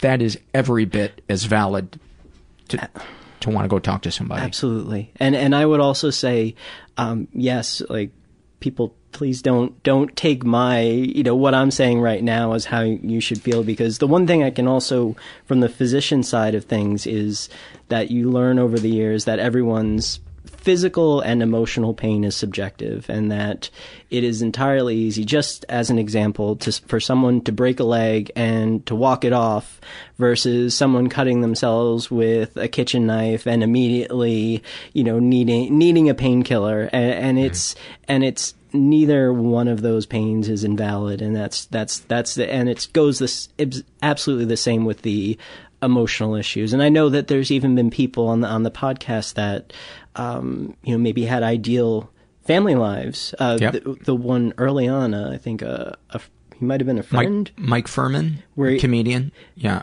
Oh yeah, no, I'm actually thinking Okay. of older. He turned career criminal, and he had a very good upbringing. Oh. Murph. Yes. Yes. Yes. Ex-con Murph. Yes. Yeah, that was episode number four. My God. Encyclopedic knowledge. Oh j- no, just like the first five episodes. Okay, I know. sure. After Okay, that, sure. After all, it's just a blur of faces and tears. It's nice to know I'll be remembered for what I am. Let's. uh Um. Yes. Oh, go ahead. No, no, no. finish your thought. Oh, I didn't even. Oh, shoot! I didn't even get into the good story about how my dad spent my whole inheritance from my grandparents on day trading. But that that was. Well, I think you just summed it up. yeah, I guess that was that was another reason I was a little upset. Oh my God, I'm so sorry. I'm so sorry. Uh, let's go to some loves. Okay. Um, the uh, I guess the the the breathless exhaustion that I would get when I do an earlier morning run that I swear I was not going to be able to do. Oh, that's a good one. Yes. And then the endorphins. Absolutely. This one, which I, I don't know, maybe a little bit bittersweet, but um, I like the- bittersweet. The, metaphorical, the, the clasp on, on the shoulder, the hand on the shoulder by one of my many metaf- uh, my uh, pseudo father figures that I've looked for throughout all these years, whether it be in family or in medicine. But um, you know, someone someone telling me that I'm good. I can tell that means a lot to you. yeah.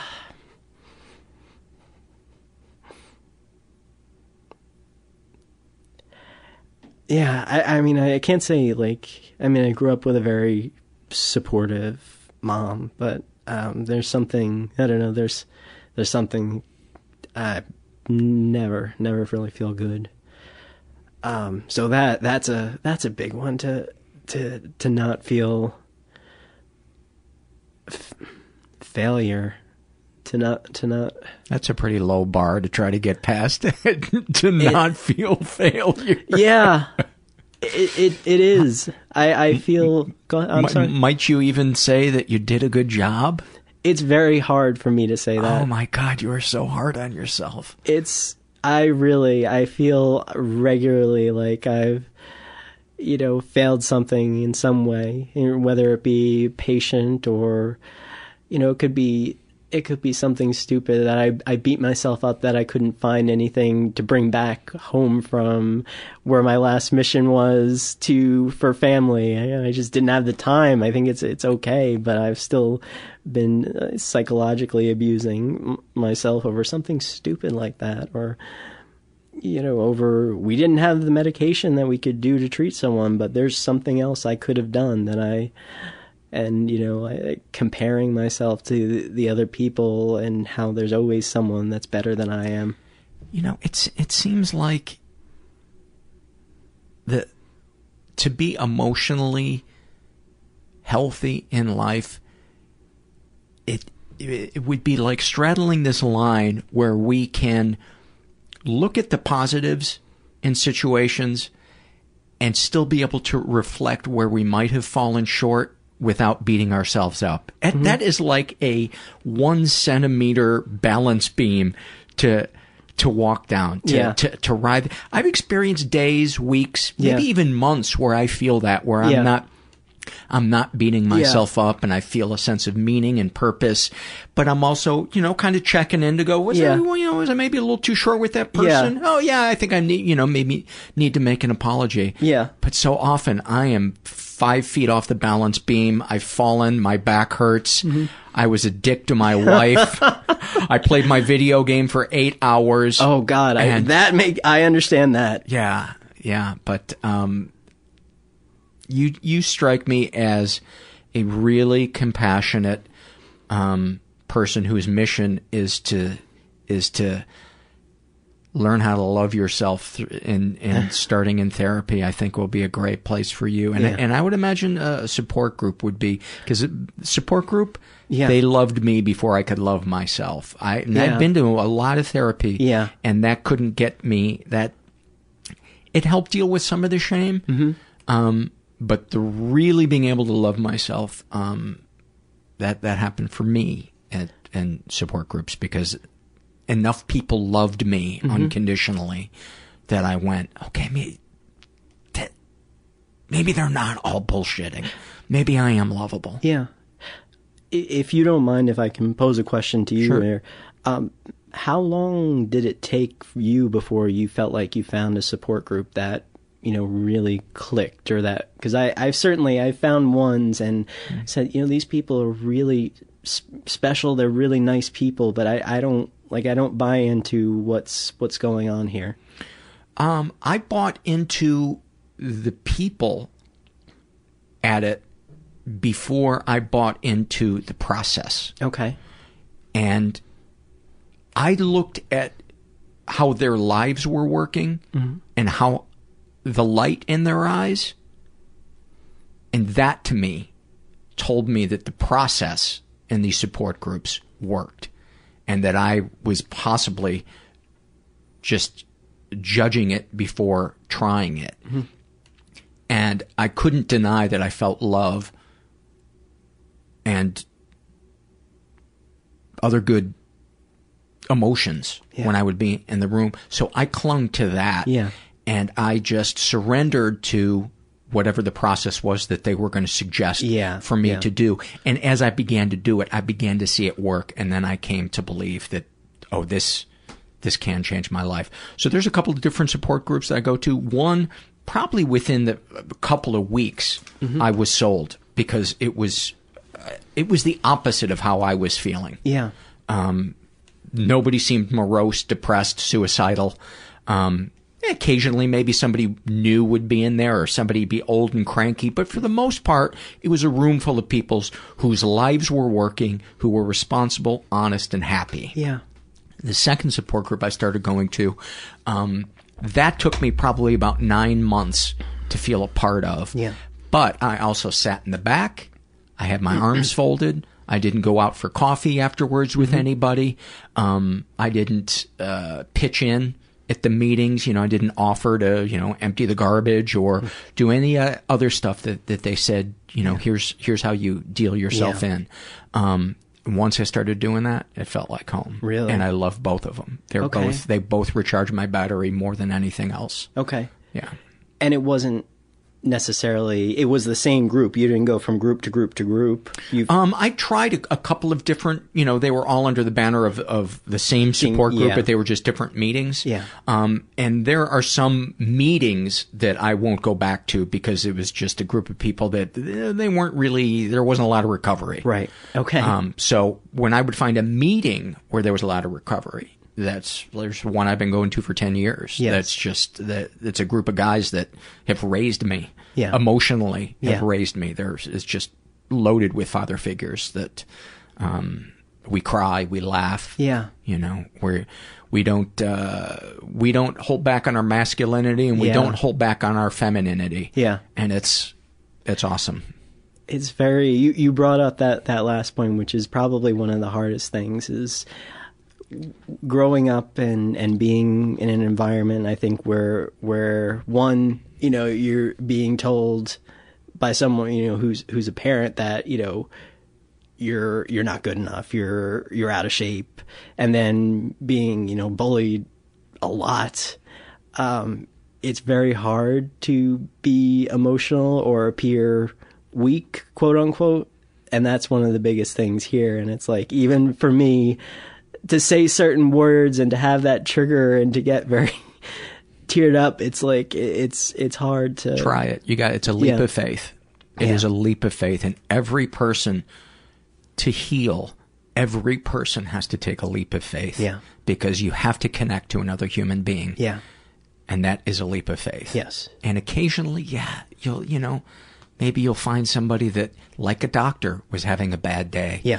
But the overall odds are great. Yeah. And at least in the support groups that I go to, it is, there's a gazillion safety nets and I've leapt a thousand times and 999 times they've, they've caught me. Okay. Well, I think that's, that's, And the one time they didn't, Yeah. didn't kill me. that's that's the important point. Yes, absolutely. So I think considering being in that seeking phase right now, it's definitely something I'll, I'll let I'm gonna let stew. Good. Give me one more love.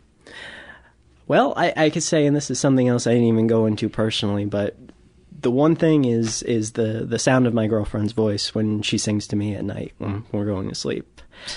Um, this is the first, and I mean it's early, but it's the first I think healthy relationship that I've, you know, going in through therapy and talking about it that I've been in, I think ever, and that's considering a, a marriage that did not go well and a process of trying to find women that had pathologies before I met them, um, bulimics, sexual assault victims, people that horrific family backgrounds that I wanted wanted to save. Mm-hmm. And surprisingly, that did not make for for good relationships. I was really shocked every single time. what could have gone wrong? How could I not change them? I'm Superman. Yeah, I'm also a piece of shit. Absolutely. I'm super shit. Wow, that would have been an awesome Halloween costume. Next year. Next year. Uh, that is a beautiful. That is a beautiful love. That uh, she is amazing. She she makes me better. Well, uh, Tim, thank you so much for for coming and uh, talking about this. Thank you so much for giving me the opportunity. I, I I hope I got my points across. I hope I didn't babble, and I hope I I hope it means something to to the people that listen because you do. Everyone that has these issues, you deserve every bit of compassion someone has to give you, and and don't don't let those experiences color everything.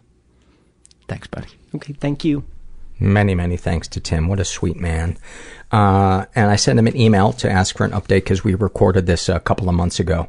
And uh, he writes, um, Uh, I'm actively interviewing to get back into specialty training and excited at the places it may take take me. I've been making some breakthroughs with therapy and it's led to some painful but enriching realizations about family. I'm more in touch with myself than ever before. I finally come to the point where I'm ready to start group and I found one that I'll start in January once I'm back in town. I'm still drinking but have come to terms with it as a problem and something that ultimately must and will stop.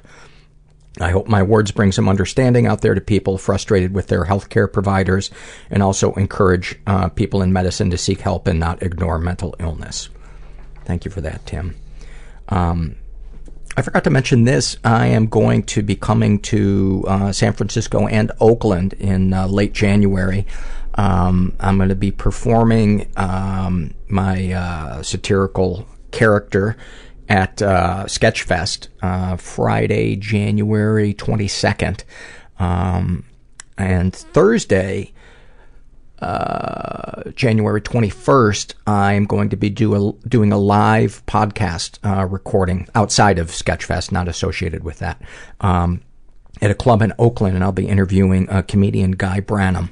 So uh, I'll have more details on that and a link so you can uh, purchase tickets. Uh, I believe tickets will be 15 in advance, 20 at the door. And uh, like I said, it'll be in in um, in Oakland on Thursday night, uh, January 21st at 7:30 p.m. in Oakland. Um, I'd like to say Oakland one more time. Before I get to some surveys, I want to remind you guys there's a couple of different ways you can support the show. You can go to our website, mentalpod.com, and make a one-time PayPal donation, or my favorite, become a monthly donor for as little as five bucks a month. It um, may not seem like a lot to you, but it adds up and it helps keep the show going, and it means the world to me.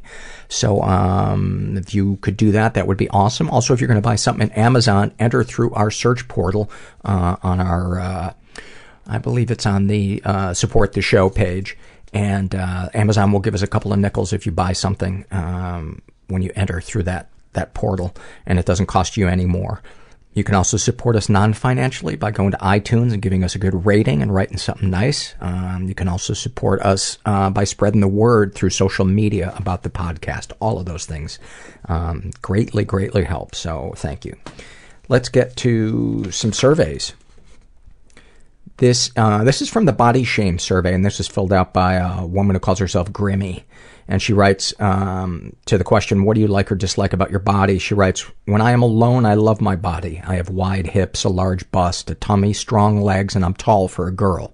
I have some friends who really help build me up and make me feel beautiful. However, when I'm around some of my family or at work, and especially around large around large groups of people when i am on my own i sometimes feel like i'm going to burst into tears. I start to feel too fat and that my clothes are too tight or too revealing. I hate the attention my chest gets from men. It makes me angry when i catch them looking or making comments. Thank you for that grimmy it's amazing how much our mental state can can influence how we feel about our physical appearance. Unbelievable. This is um, struggle in a sentence filled out by um, uh, a woman who calls herself "Time to Fling Myself into the Sun." She's a teenager, actually, and uh, about her anxiety, she writes, "I've done something terrible, and everyone knows the disgusting details except me." That's a great one. This is filled out by Rusty Jim, and about his depression, he writes, "Feels like my body was pumped full of cement while I was asleep." About his anxiety. Everyone wants to murder me. I don't blame them. Oh, that is a great one. About his food addiction. Eating keeps my body alive, but it also makes me feel dead inside. About his anger issues. Being in my line of sight can make me fantasize about slitting your dumb fucking throat. Snapshot from his life. I used to close my eyes when driving for 20-ish seconds at a time praying for death. Oh, buddy. I'm glad you said I used to, and you don't do it anymore because I'm pretty sure the DMV, uh, if that were on their test, uh, even if it was a dotted line, uh, I think you that that would still probably be illegal. This was a shame and secret survey filled out by Abby. She is uh, 17. She's straight. She was raised, raised in a slightly dysfunctional environment. Um, she's never been sexually abused. Uh, not sure if she's been physically or emotionally abused. She writes, When I was a young child, I used to hang around with people who I thought were my friends, but who I n- now know weren't. I can't remember all the spe- specifics, but there was always a lot of emotionally damaging things that they said, especially around the fact that I switched schools because I am gifted. Darkest thoughts. I've recently been wondering what it would be like to be dead not to have committed suicide, but in the sense of who would actually miss me. What would my funeral be like? How would my family and friends cope with my death? Questions like these sometimes consume my thoughts. Darkest secrets. The first time I cut myself and drew blood, I was so happy. Previously, I'd just been scratching myself with paper clips, etc., because I wanted to hurt myself but could not bring myself to cut. Then I tried cutting with a razor and didn't draw blood, and I thought to myself, wow, you aren't even good at this. When I finally was able to break the surface of my skin, it was the quote happiest, because who even knows what happiness feels like? I certainly don't. I had felt in a very long time. Uh, what, if anything, would you like to say to someone you haven't been able to? If anything, I would like to tell my parents that I believe without a doubt that I am depressed, but this is something that I do not know how they would take. My mom is a counselor by trade, and I know that if I tell her, she will try to, quote, fix me, and I just really want her to be my mom. Um, you know, my thought is, when I read this, Abby, is that you should read this to your mom, or cue the podcast up t- to this point and play this for her because I know, I know it will get, it will get through to your mom.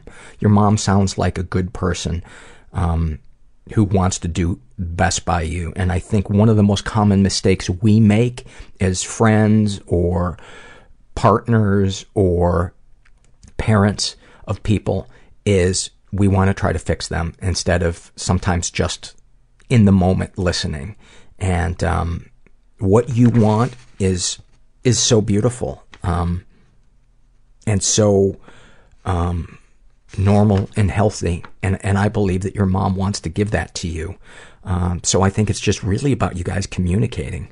Uh, so that's that's my two cents. Um, what, if anything, do you wish for to feel normal? Have you shared these things with others? No, because I'm too scared about how they will react. How do you feel after writing these things down? A lot of shame, but at the same time, it's nice to get the thoughts that have been bouncing around in my brain for the longest time out. Um, yeah. Um, that's that's my two cents, Abby. But sending you some love. Hang in there. This is a struggle in a sentence filled out by Nemo, and uh, she's a teenager about her depression. She writes, mild depression. I observe myself laughing from a hundred miles away. Must be nice, I think. Um, snapshot from her life. I got up this morning and walked a foot away from my bed. I then slowly sunk to the floor and stayed there almost motionless for three hours. Oh my God, what a snapshot that is. What a snapshot. I think, I think 90% of the people, myself included, when we read that or hear that, immediately want to give you a hug and our second thought is, that sounds so comfortable. that sounds, there have been so many times, but I gotta tell you, honestly, I would go in the closet. I, Herbert sleeps on a pile of clothes in the closet, and every time I see him in there, I think, why the fuck can I do that? Cause that looks so cozy and safe and soft. I used to have a dream when I was a kid. I, I some of you that are older remember the, the TV show I Dream of Jeannie? And she lived in this bottle that had all these, it was like a circular couch. At the base of the bottle was like a circular couch. And, um, it just looked so cozy and safe and away from everybody. And it was colorful and it had all these pillows. And I used to dream about living in that bottle. Um, this is a shame and secret survey filled out by uh, woman who calls herself Pink Leather. She's in her 30s. She was raised in a slightly dysfunctional environment. She's never been sexually abused. She has been emotionally abused. She writes, Last year I attempted suicide twice. I spent five weeks inpatient. Then two days a week, uh, for six weeks, I had ECT, electric shock therapy, which would leave me exhausted. I also spent four weeks in an outpatient par- partial hospitalization program. My husband of 15 years became withdrawn from me and mean. He dropped hints that I wasn't good enough, wasn't doing enough around the house, etc. He stopped talking to me and made me feel uncomfortable and unwanted in our house. He started to control my access to our money and would only give me an allowance to spend on groceries each week. He started to control my behavior, refused to let me drink alcohol socially, and limiting when I could go out again. A month ago he told me he would never forgive me for the suicide attempts. He was never going to trust me again. Uh, I think I speak for the rest of us when I say, fuck him. Um, would never forgive you for the suicide attempts. What a narcissist that he thinks your suicide attempts are about him. Um, now, whether or not there are any other issues in here, you know, it sounds like there might be an issue with you and alcohol, but uh, that is a separate issue from your uh, suicide attempts and him thinking that you owe him an apology um, for that. Um, God. Any positive experiences with your abusers? I've been with him for 15 years. I love him. I always will. We have two amazing children. How can he hate me so much? You know, my thought is is that he is probably projecting some something on himself that that he hates or that frightens him. And I was thinking the other day about you know, if you look at anger, underneath anger, there's always fear. And so many of our emotions, if you look underneath them, it, it's being triggered by some other emotion. And I honestly think the two primary emotions that everything springs from are love and fear. Uh, almost anything can be can be brought back to to those two things, and it sounds like your husband is coming at you from a place of fear and not a place of of love. And um, I don't know what it's like to be in his shoes. It sounds like he's got his hands full, but um, if you guys aren't in counseling, I I would get there as soon as possible.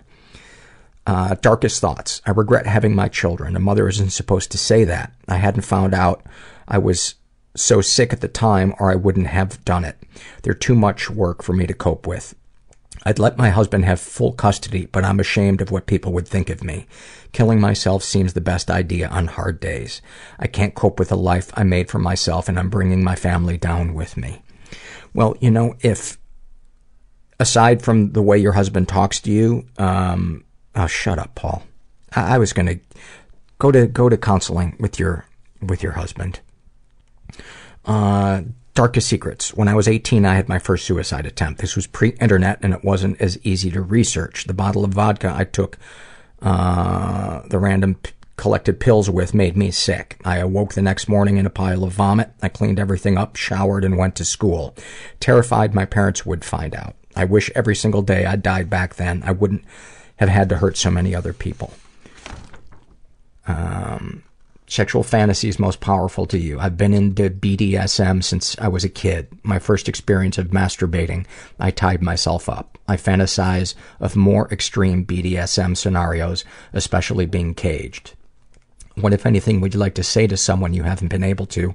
I wish my parents knew the pain I've been in since a child, how bullied I was, how miserable I was, but I could never tell them. They'd be so hurt. Then it would all become about them and their feelings. Um, what what a textbook example of the damage that narcissistic parents can inflict on children. Uh, what, if anything, do you wish for? Just to disappear, not to exist anymore. Have you shared these things with others? I have the most amazing therapist who has saved my life on many an occasion. I tell him everything. No one else seems safe anymore. How do you feel after writing these things down? Upset, seeing how much of a wreck my life is. Is there anything you'd like to share with someone who shares your thoughts or experiences? I don't think I'm qualified to give advice, but you're not alone and someone understands. Well, thank God you're going to you're going to therapists and hopefully they can help you navigate through this shit with your uh, your husband.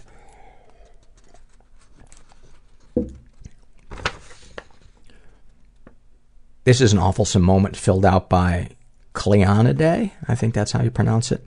Um, who is um, uh, non-binary, and their awful moment. I remember I was about eight years old, and we had just moved into a new house. It was very old and much larger than our previous tiny home, so it had a mystical feeling to it. There was a huge avocado tree right in the center of the backyard. While my brother and I were exploring, we found an old, beautifully carved small wooden box sticking slightly out of the ground, being pushed up by the roots of the tree. I was so over the moon. I felt like I was in an adventure book, and this was the beginning of our journey. I thought we had found treasure or a time capsule or an old magical relic. We brought it to my dad, and he cut the lock off and slowly opened the box while my brother was doing a drum roll. I was shaking with anticipation. I remember thinking, this is the coolest thing that has ever happened to me. Inside was a few dirty syringes, a pipe, and a couple of baggies of what I only assume now was heroin. I'm actually relieved reading that because when I first read this, I thought it was going to be a severed head. Which actually would have been an even better awfulsome moment. This is a struggle in a sentence filled out by Sally sells seashells by the OCD shore. And about uh, being a uh, sex crime victim, she writes, He continues to steal from me even years later by taking money out of my wallet every time I go to a counseling session. Oh, that is heavy. It's so true. This is filled out by a woman who calls herself cosmemophobic. I don't know what that means. Um, it's too bad there's not an internet where I could find out. She is in her 20s, raised in a slightly dysfunctional environment. Uh, she's straight, and her survey is only partially filled out, uh, so I'm just going to read what, what she has. Um, she's never been sexually abused, but she has been physically and emotionally abused. My dad used to beat me as a teenager occasionally in a drunken rage and would tell me I would never achieve anything or be successful. I wish he was alive because I am now wealthy and successful, but meh. Darkest thoughts. I am extremely ashamed that I fantasize about my stepdaughter dying in her sleep. I don't want her to have a horrible, painful death, but I don't want her to be in my life anymore. Um, Paul, please read this. I need your help and advice as I, I'm too ashamed to go to anyone else in fear of being judged. Judged. Any good therapist would not judge you for this. Any good therapist would say, well, what can we do to help with this? Let's talk about this. Let's talk about your childhood. Let's talk about what your stepdaughter does that uh, triggers you. And you are not a horrible person for, for having those thoughts and feelings. There, there are, there's no such thing as a horrible, as a, a, um, immoral feeling. Uh, it's just what, what we do with it. So, um, Yes. Uh, darkest secrets. My partner and I have been together for 10 years, and the only reason we haven't spoken about marriage is because his daughter and I don't get along. I have tried for 10 long years to love her, but it's really obvious it never will happen. My partner and I have a fantastic relationship apart from that. If this ever gets read by anyone, I'm sure you will all judge me and tell me how much of a selfish, fucked up human being I am for staying, uh, for staying in this, because uh, I should have left the relationship years ago, right? I don't want any children of my own, but I'm stuck with this brat whether I like it or not. We only care for her half the time, but when I get home from work and she's back from her mom's, I get this horrible feeling like I just want to send her right back. I can't believe I'm willing to live like this. We fight a lot or I'll just keep everything bottled up and try to go out so I don't have to be home around her. I take any drugs I can get my hands on just to deal with having her around. I know I have codependency, so if I left, I know I would probably end my life. I have no friends. I don't see how seeing a therapist would fix anything. You couldn't be more wrong about that. And it, it, um, you saying, I take any drugs I can get my hands on just to deal with having her around. You can't blame, nobody can blame their drug abuse on another person. Um, so, uh, even more reason to go see a therapist and maybe get into some type of support group for codependency or or drug abuse. And I guarantee you that will help you deal with people in your life that push your buttons. But it's work and it's humbling and it takes asking for help. And I can tell you there is no way to you know, to use the, the cliche, to have your cake and eat it too here. There is no way to, um, to have your stepdaughter drive you less crazy with you not working on yourself. That's the that's the the the weird loophole of um, recovery is that to help us deal with other people, it's not about fixing them; it's about fixing ourselves, and then we find that we have more um, tools to deal with people that fucking piss us off or scare us or abuse us or whatever. I hope that all made sense. Um, this is, hold on, sip of tea. But let me reiterate, you are not a terrible person for having those feelings about your, about your stepdaughter. Um,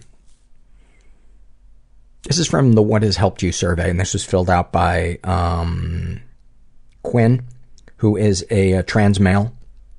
And uh, Quinn writes, I've been dealing with, uh, what are your issues? I've been dealing with depression and anxiety since I was 11 years old. I'm nearly 24 now. Uh, so for the last decade, I've been on a couple of different meds and I've gone on and off to therapists.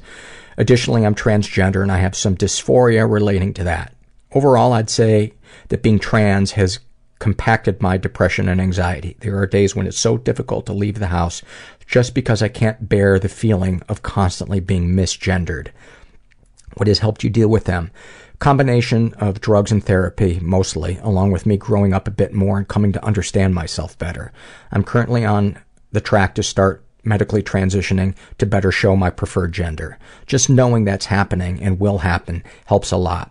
When things get bad, whether that's depression or anxiety, my quote, regeneration mode is to play video games with rich storylines or break out my watercolors. Generally, when my headspace is a mess, I need to be alone, and for the past year or so, I've finally been able to ask for that alone space and for the people around me to respect that. Good for you. Uh, what if uh, things, if any, have people said or done that have helped you with your issues? There have been several times in my life where my parents said something along the lines of, you make things more difficult for yourself, or you always like to do things the hard way. A few months ago, I told my therapist about that, and she straight up said to me, this isn't your fault. You didn't choose to be depressed or have an anxiety disorder. And that, uh, I floated through uh, the rest of my week. Um, high on the revelation that my mental illnesses weren't my fault and that every time I struggled to do even the most simple things, it wasn't that there was something wrong with me or that what was going uh, wrong was my fault. It's like someone who uses a wheelchair. You don't tell that person, hey, you can't walk. Wow, you make your life difficult. So not only did I have some internalized stigma against mental illnesses, so did my parents. My therapist, by saying something so very simple, helped me understand myself better. Since then, I've treated myself more gently and with greater compassion and care, which were things I never really allowed myself before. And I would bet, Quinn, I would bet that you, as a result, are treating other people with greater compassion, um, gentleness, and, and patience. Thank you for that. This is a happy moment filled out by Henry. And, um, hold on one second who is, uh, he's 17, and his happy moment, he writes, When I was in elementary school, I went on a school camping trip. My home life at the time was filled with emotional and physical violence from my alcoholic father, so going on this trip was already nice to start with. Uh, my group's cabin leader was an African African American guy in his 20s. One day he asked me something about my personal life and I was too scared to open up about it, so I said something like, you wouldn't understand. Later that night, he walked me out of the cabin while everyone else went to sleep. He asked me, what's going on? Like, if he could see through my eyes that I was in pain. Uh, I immediately started crying and telling him everything about my home life. It was the first time I had opened up about that part of my life with anyone. He listened and gave me the most comforting hug that I have ever received. His last words to me were, keep your head up. I will never forget him. Thank you for that, Henry. Um, and you're 17, so you are you are a year away from getting away from hopefully from getting out of that toxic environment that you're living in. Um, any suggestions to make the podcast better? Uh, he writes, There's a guy named Henry Rollins who has given me a great deal of inspiration throughout my life. You may know him better as the ex vocalist of the California punk band Black Flag. Um, you should have him on as a guest. I would love to have Henry Rollins, and I do know who he is. Um, this is from the What Has Helped You survey. This is filled out. Oh, Henry. Henry, doubling up on, on our Henrys. His uh, issues are anxiety, bipolar, uh, and dissociative disorder. And what has helped him, music, writing, and exercise. And what if people said or done that have helped you. He writes people with similar symptoms talking to me about their experience and them listening to my experience. It helped me put a name to my disorder and fully grasp the effects it has on me. This is a struggle in a sentence filled out by, I don't know how to pronounce this, but I'll give it a shot. Larissa Anjou. Um, about her sex addiction, she writes, I knew I was attractive. You get to sleep with me. And you and you. Everyone gets to sleep with me. Next day, walk of shame.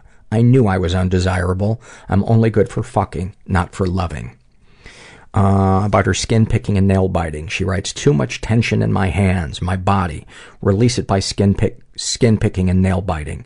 Uh, extract impurities. The mild pain is nice. It's a release valve for the tension to ease out. Face, neck, chest, shoulders, back, hands. Uh, about experiencing uh, racial or cultural bias. She writes, I'm too white to be considered a quote, real Latina. I'm tired of feeling the need to explain myself, to rightfully claim my ethnic identity. Thank you for that. This is a shame and secret survey filled out by a guy who calls himself Gray Arrow.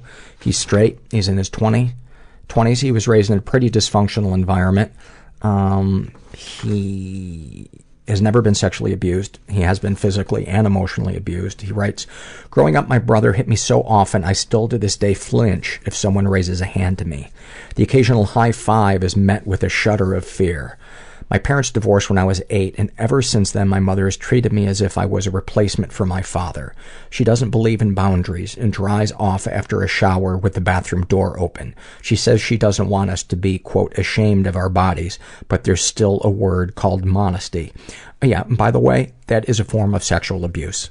That is absolutely a form of sexual abuse. Uh, a parent doing that to um, to a child, um, and the treating you like uh, your replacement for her father is emotional incest. So, um, do not minimize these things. Um, any positive experiences with your abusers? I love my mother to death, but I feel as if uh, I were to leave home, she'd kill herself. She's threatened this before. Oh, that is, that is so abusive. That is so abusive.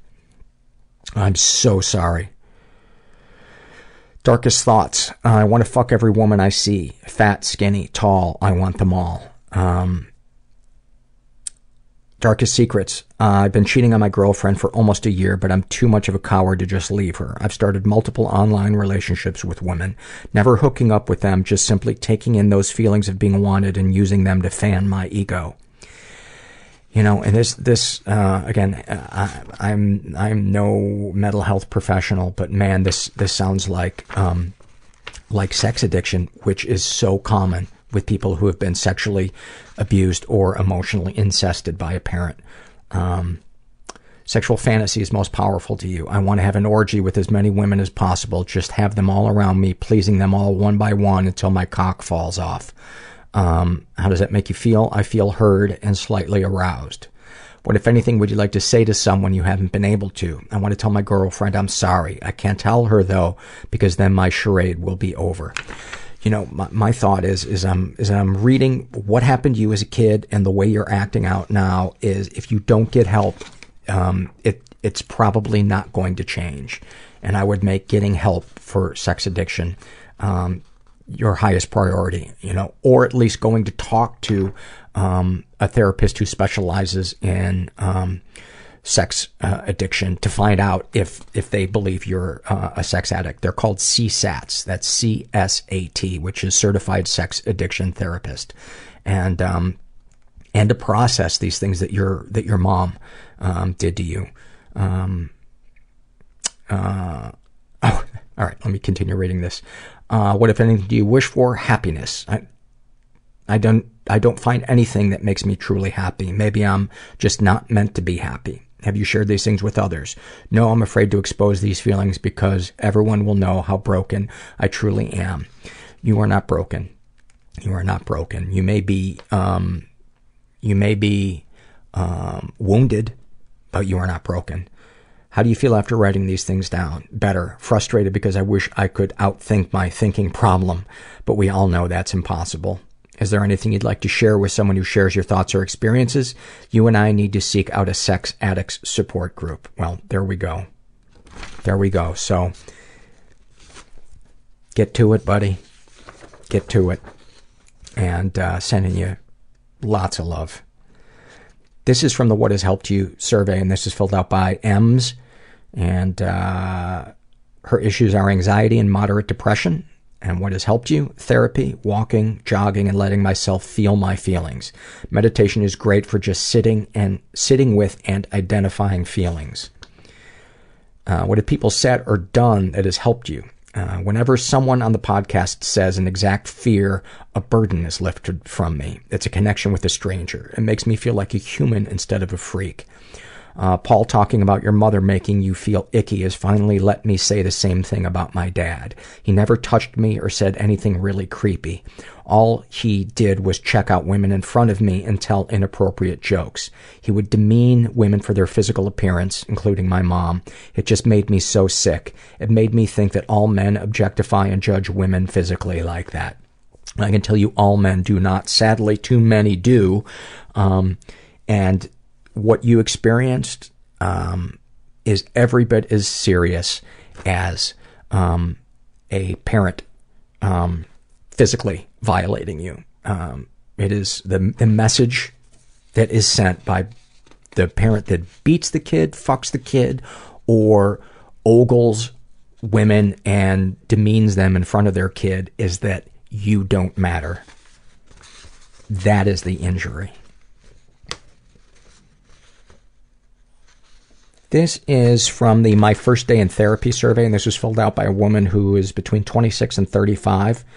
And um, she's a therapist. And what brought you to therapy? I started experiencing horrible panic attacks after years of chronic anxiety. One day it was so bad that I couldn't calm myself down, so I called up a crisis hotline, and the kind gentleman gave me the number to a few places where I could go and talk.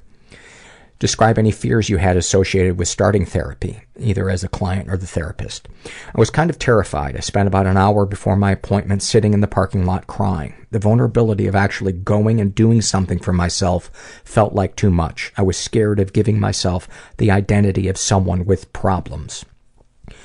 Of your fears, uh, did any of them come true? Vulnerability is scary for me. I'm used to helping others all the time. Things are still scary for me, so I still have to push myself to go because the feelings after it are worth it. Um, as a client, describe what works best for you in therapy. Uh, safe place for sure. Non-judgment. Seeing things from more of an objective viewpoint. Definitely the homework. I've had people give me advice before, but the fact that she understands how hard it is for me to follow it makes me feel less guilt over the thought of not doing it, and I find myself less self defeating because of it. Um, as a client, what were your initial impressions of your therapist? I, I felt pretty good. She was close to my age, so it felt like she could understand better. I didn't like when she seemed distracted or looked at her watch. Um, do you feel like you can be completely honest with your therapist? I feel like I can be uh, absolutely honest. She's the only person I feel I can be honest with that will respond appropriately. I came to that feeling when after venting for a good 30 minutes, she tells me that considering how much more trauma I've experienced in my life than the average person, she isn't surprised I have so many mental issues. I was surprised. I tried to look at my life um, positively, but I never knew that things were that bad. Is it positively? It's, the staple is right the wrong. Oh, objectively. But I never knew that things were that bad. It really made me rethink things. Um, is there anything you'd like to share with a group of new therapists? Uh, distractions might happen, even if the environment is set up so they don't. Excusing yourself is more acceptable than acting distracted while someone is venting. Great point. Uh, and then finally, we have a happy moment filled out by uh, a woman who calls herself Lost uh, at Land. And her happy moment on the phone with my father for at least two to three hours. I was painting and had him on speakerphone, and he was telling me funny stories about going to concerts as a teenager. We lived in different states and both were busy, but that night we just really connected, and I was playing the Stones, which led him into these stories. I painted as he talked, and we laughed and really connected. I would take pictures of the process of my painting and send them to him during our conversations, and he was so impressed and complimented me and then continued with the stories until my painting was done. It's probably the best painting I've ever made. So beautiful. So beautiful. my favorite thing in the world is just those little moments when when parents just put the rest of their life on on hold for that moment and just uh, witness their kids being themselves and don't try to change them and and just connect with them. It's so so beautiful, so beautiful. Uh, well, I hope you guys are surviving uh, the Bermuda Triangle. Um, if you want to start a nap club, I will just tell me where to send my fee, and uh, I will become a charter member. Um, I got an envelope this this uh, this week um, telling me that my pillow is going to be inducted into the Pillow Hall of Fame. So I'm pretty excited about that. But they need me to give them my pillow to bronze it. So I'm already tired of this bit. Oh, I love starting a bit and then just bailing on it. Uh, Herbert update. He's going to get a couple of teeth pulled tomorrow. The doctor has him on a diet, uh, which he is not happy about. But they added another med, and his coughing seems a little better. So I might have jumped the gun when I said that he was dying, but uh, aren't we all dying? Let's end the podcast on that. We're all dying. Merry Christmas. If you're out there and you're feeling stuck, you are not alone. You are most definitely not alone.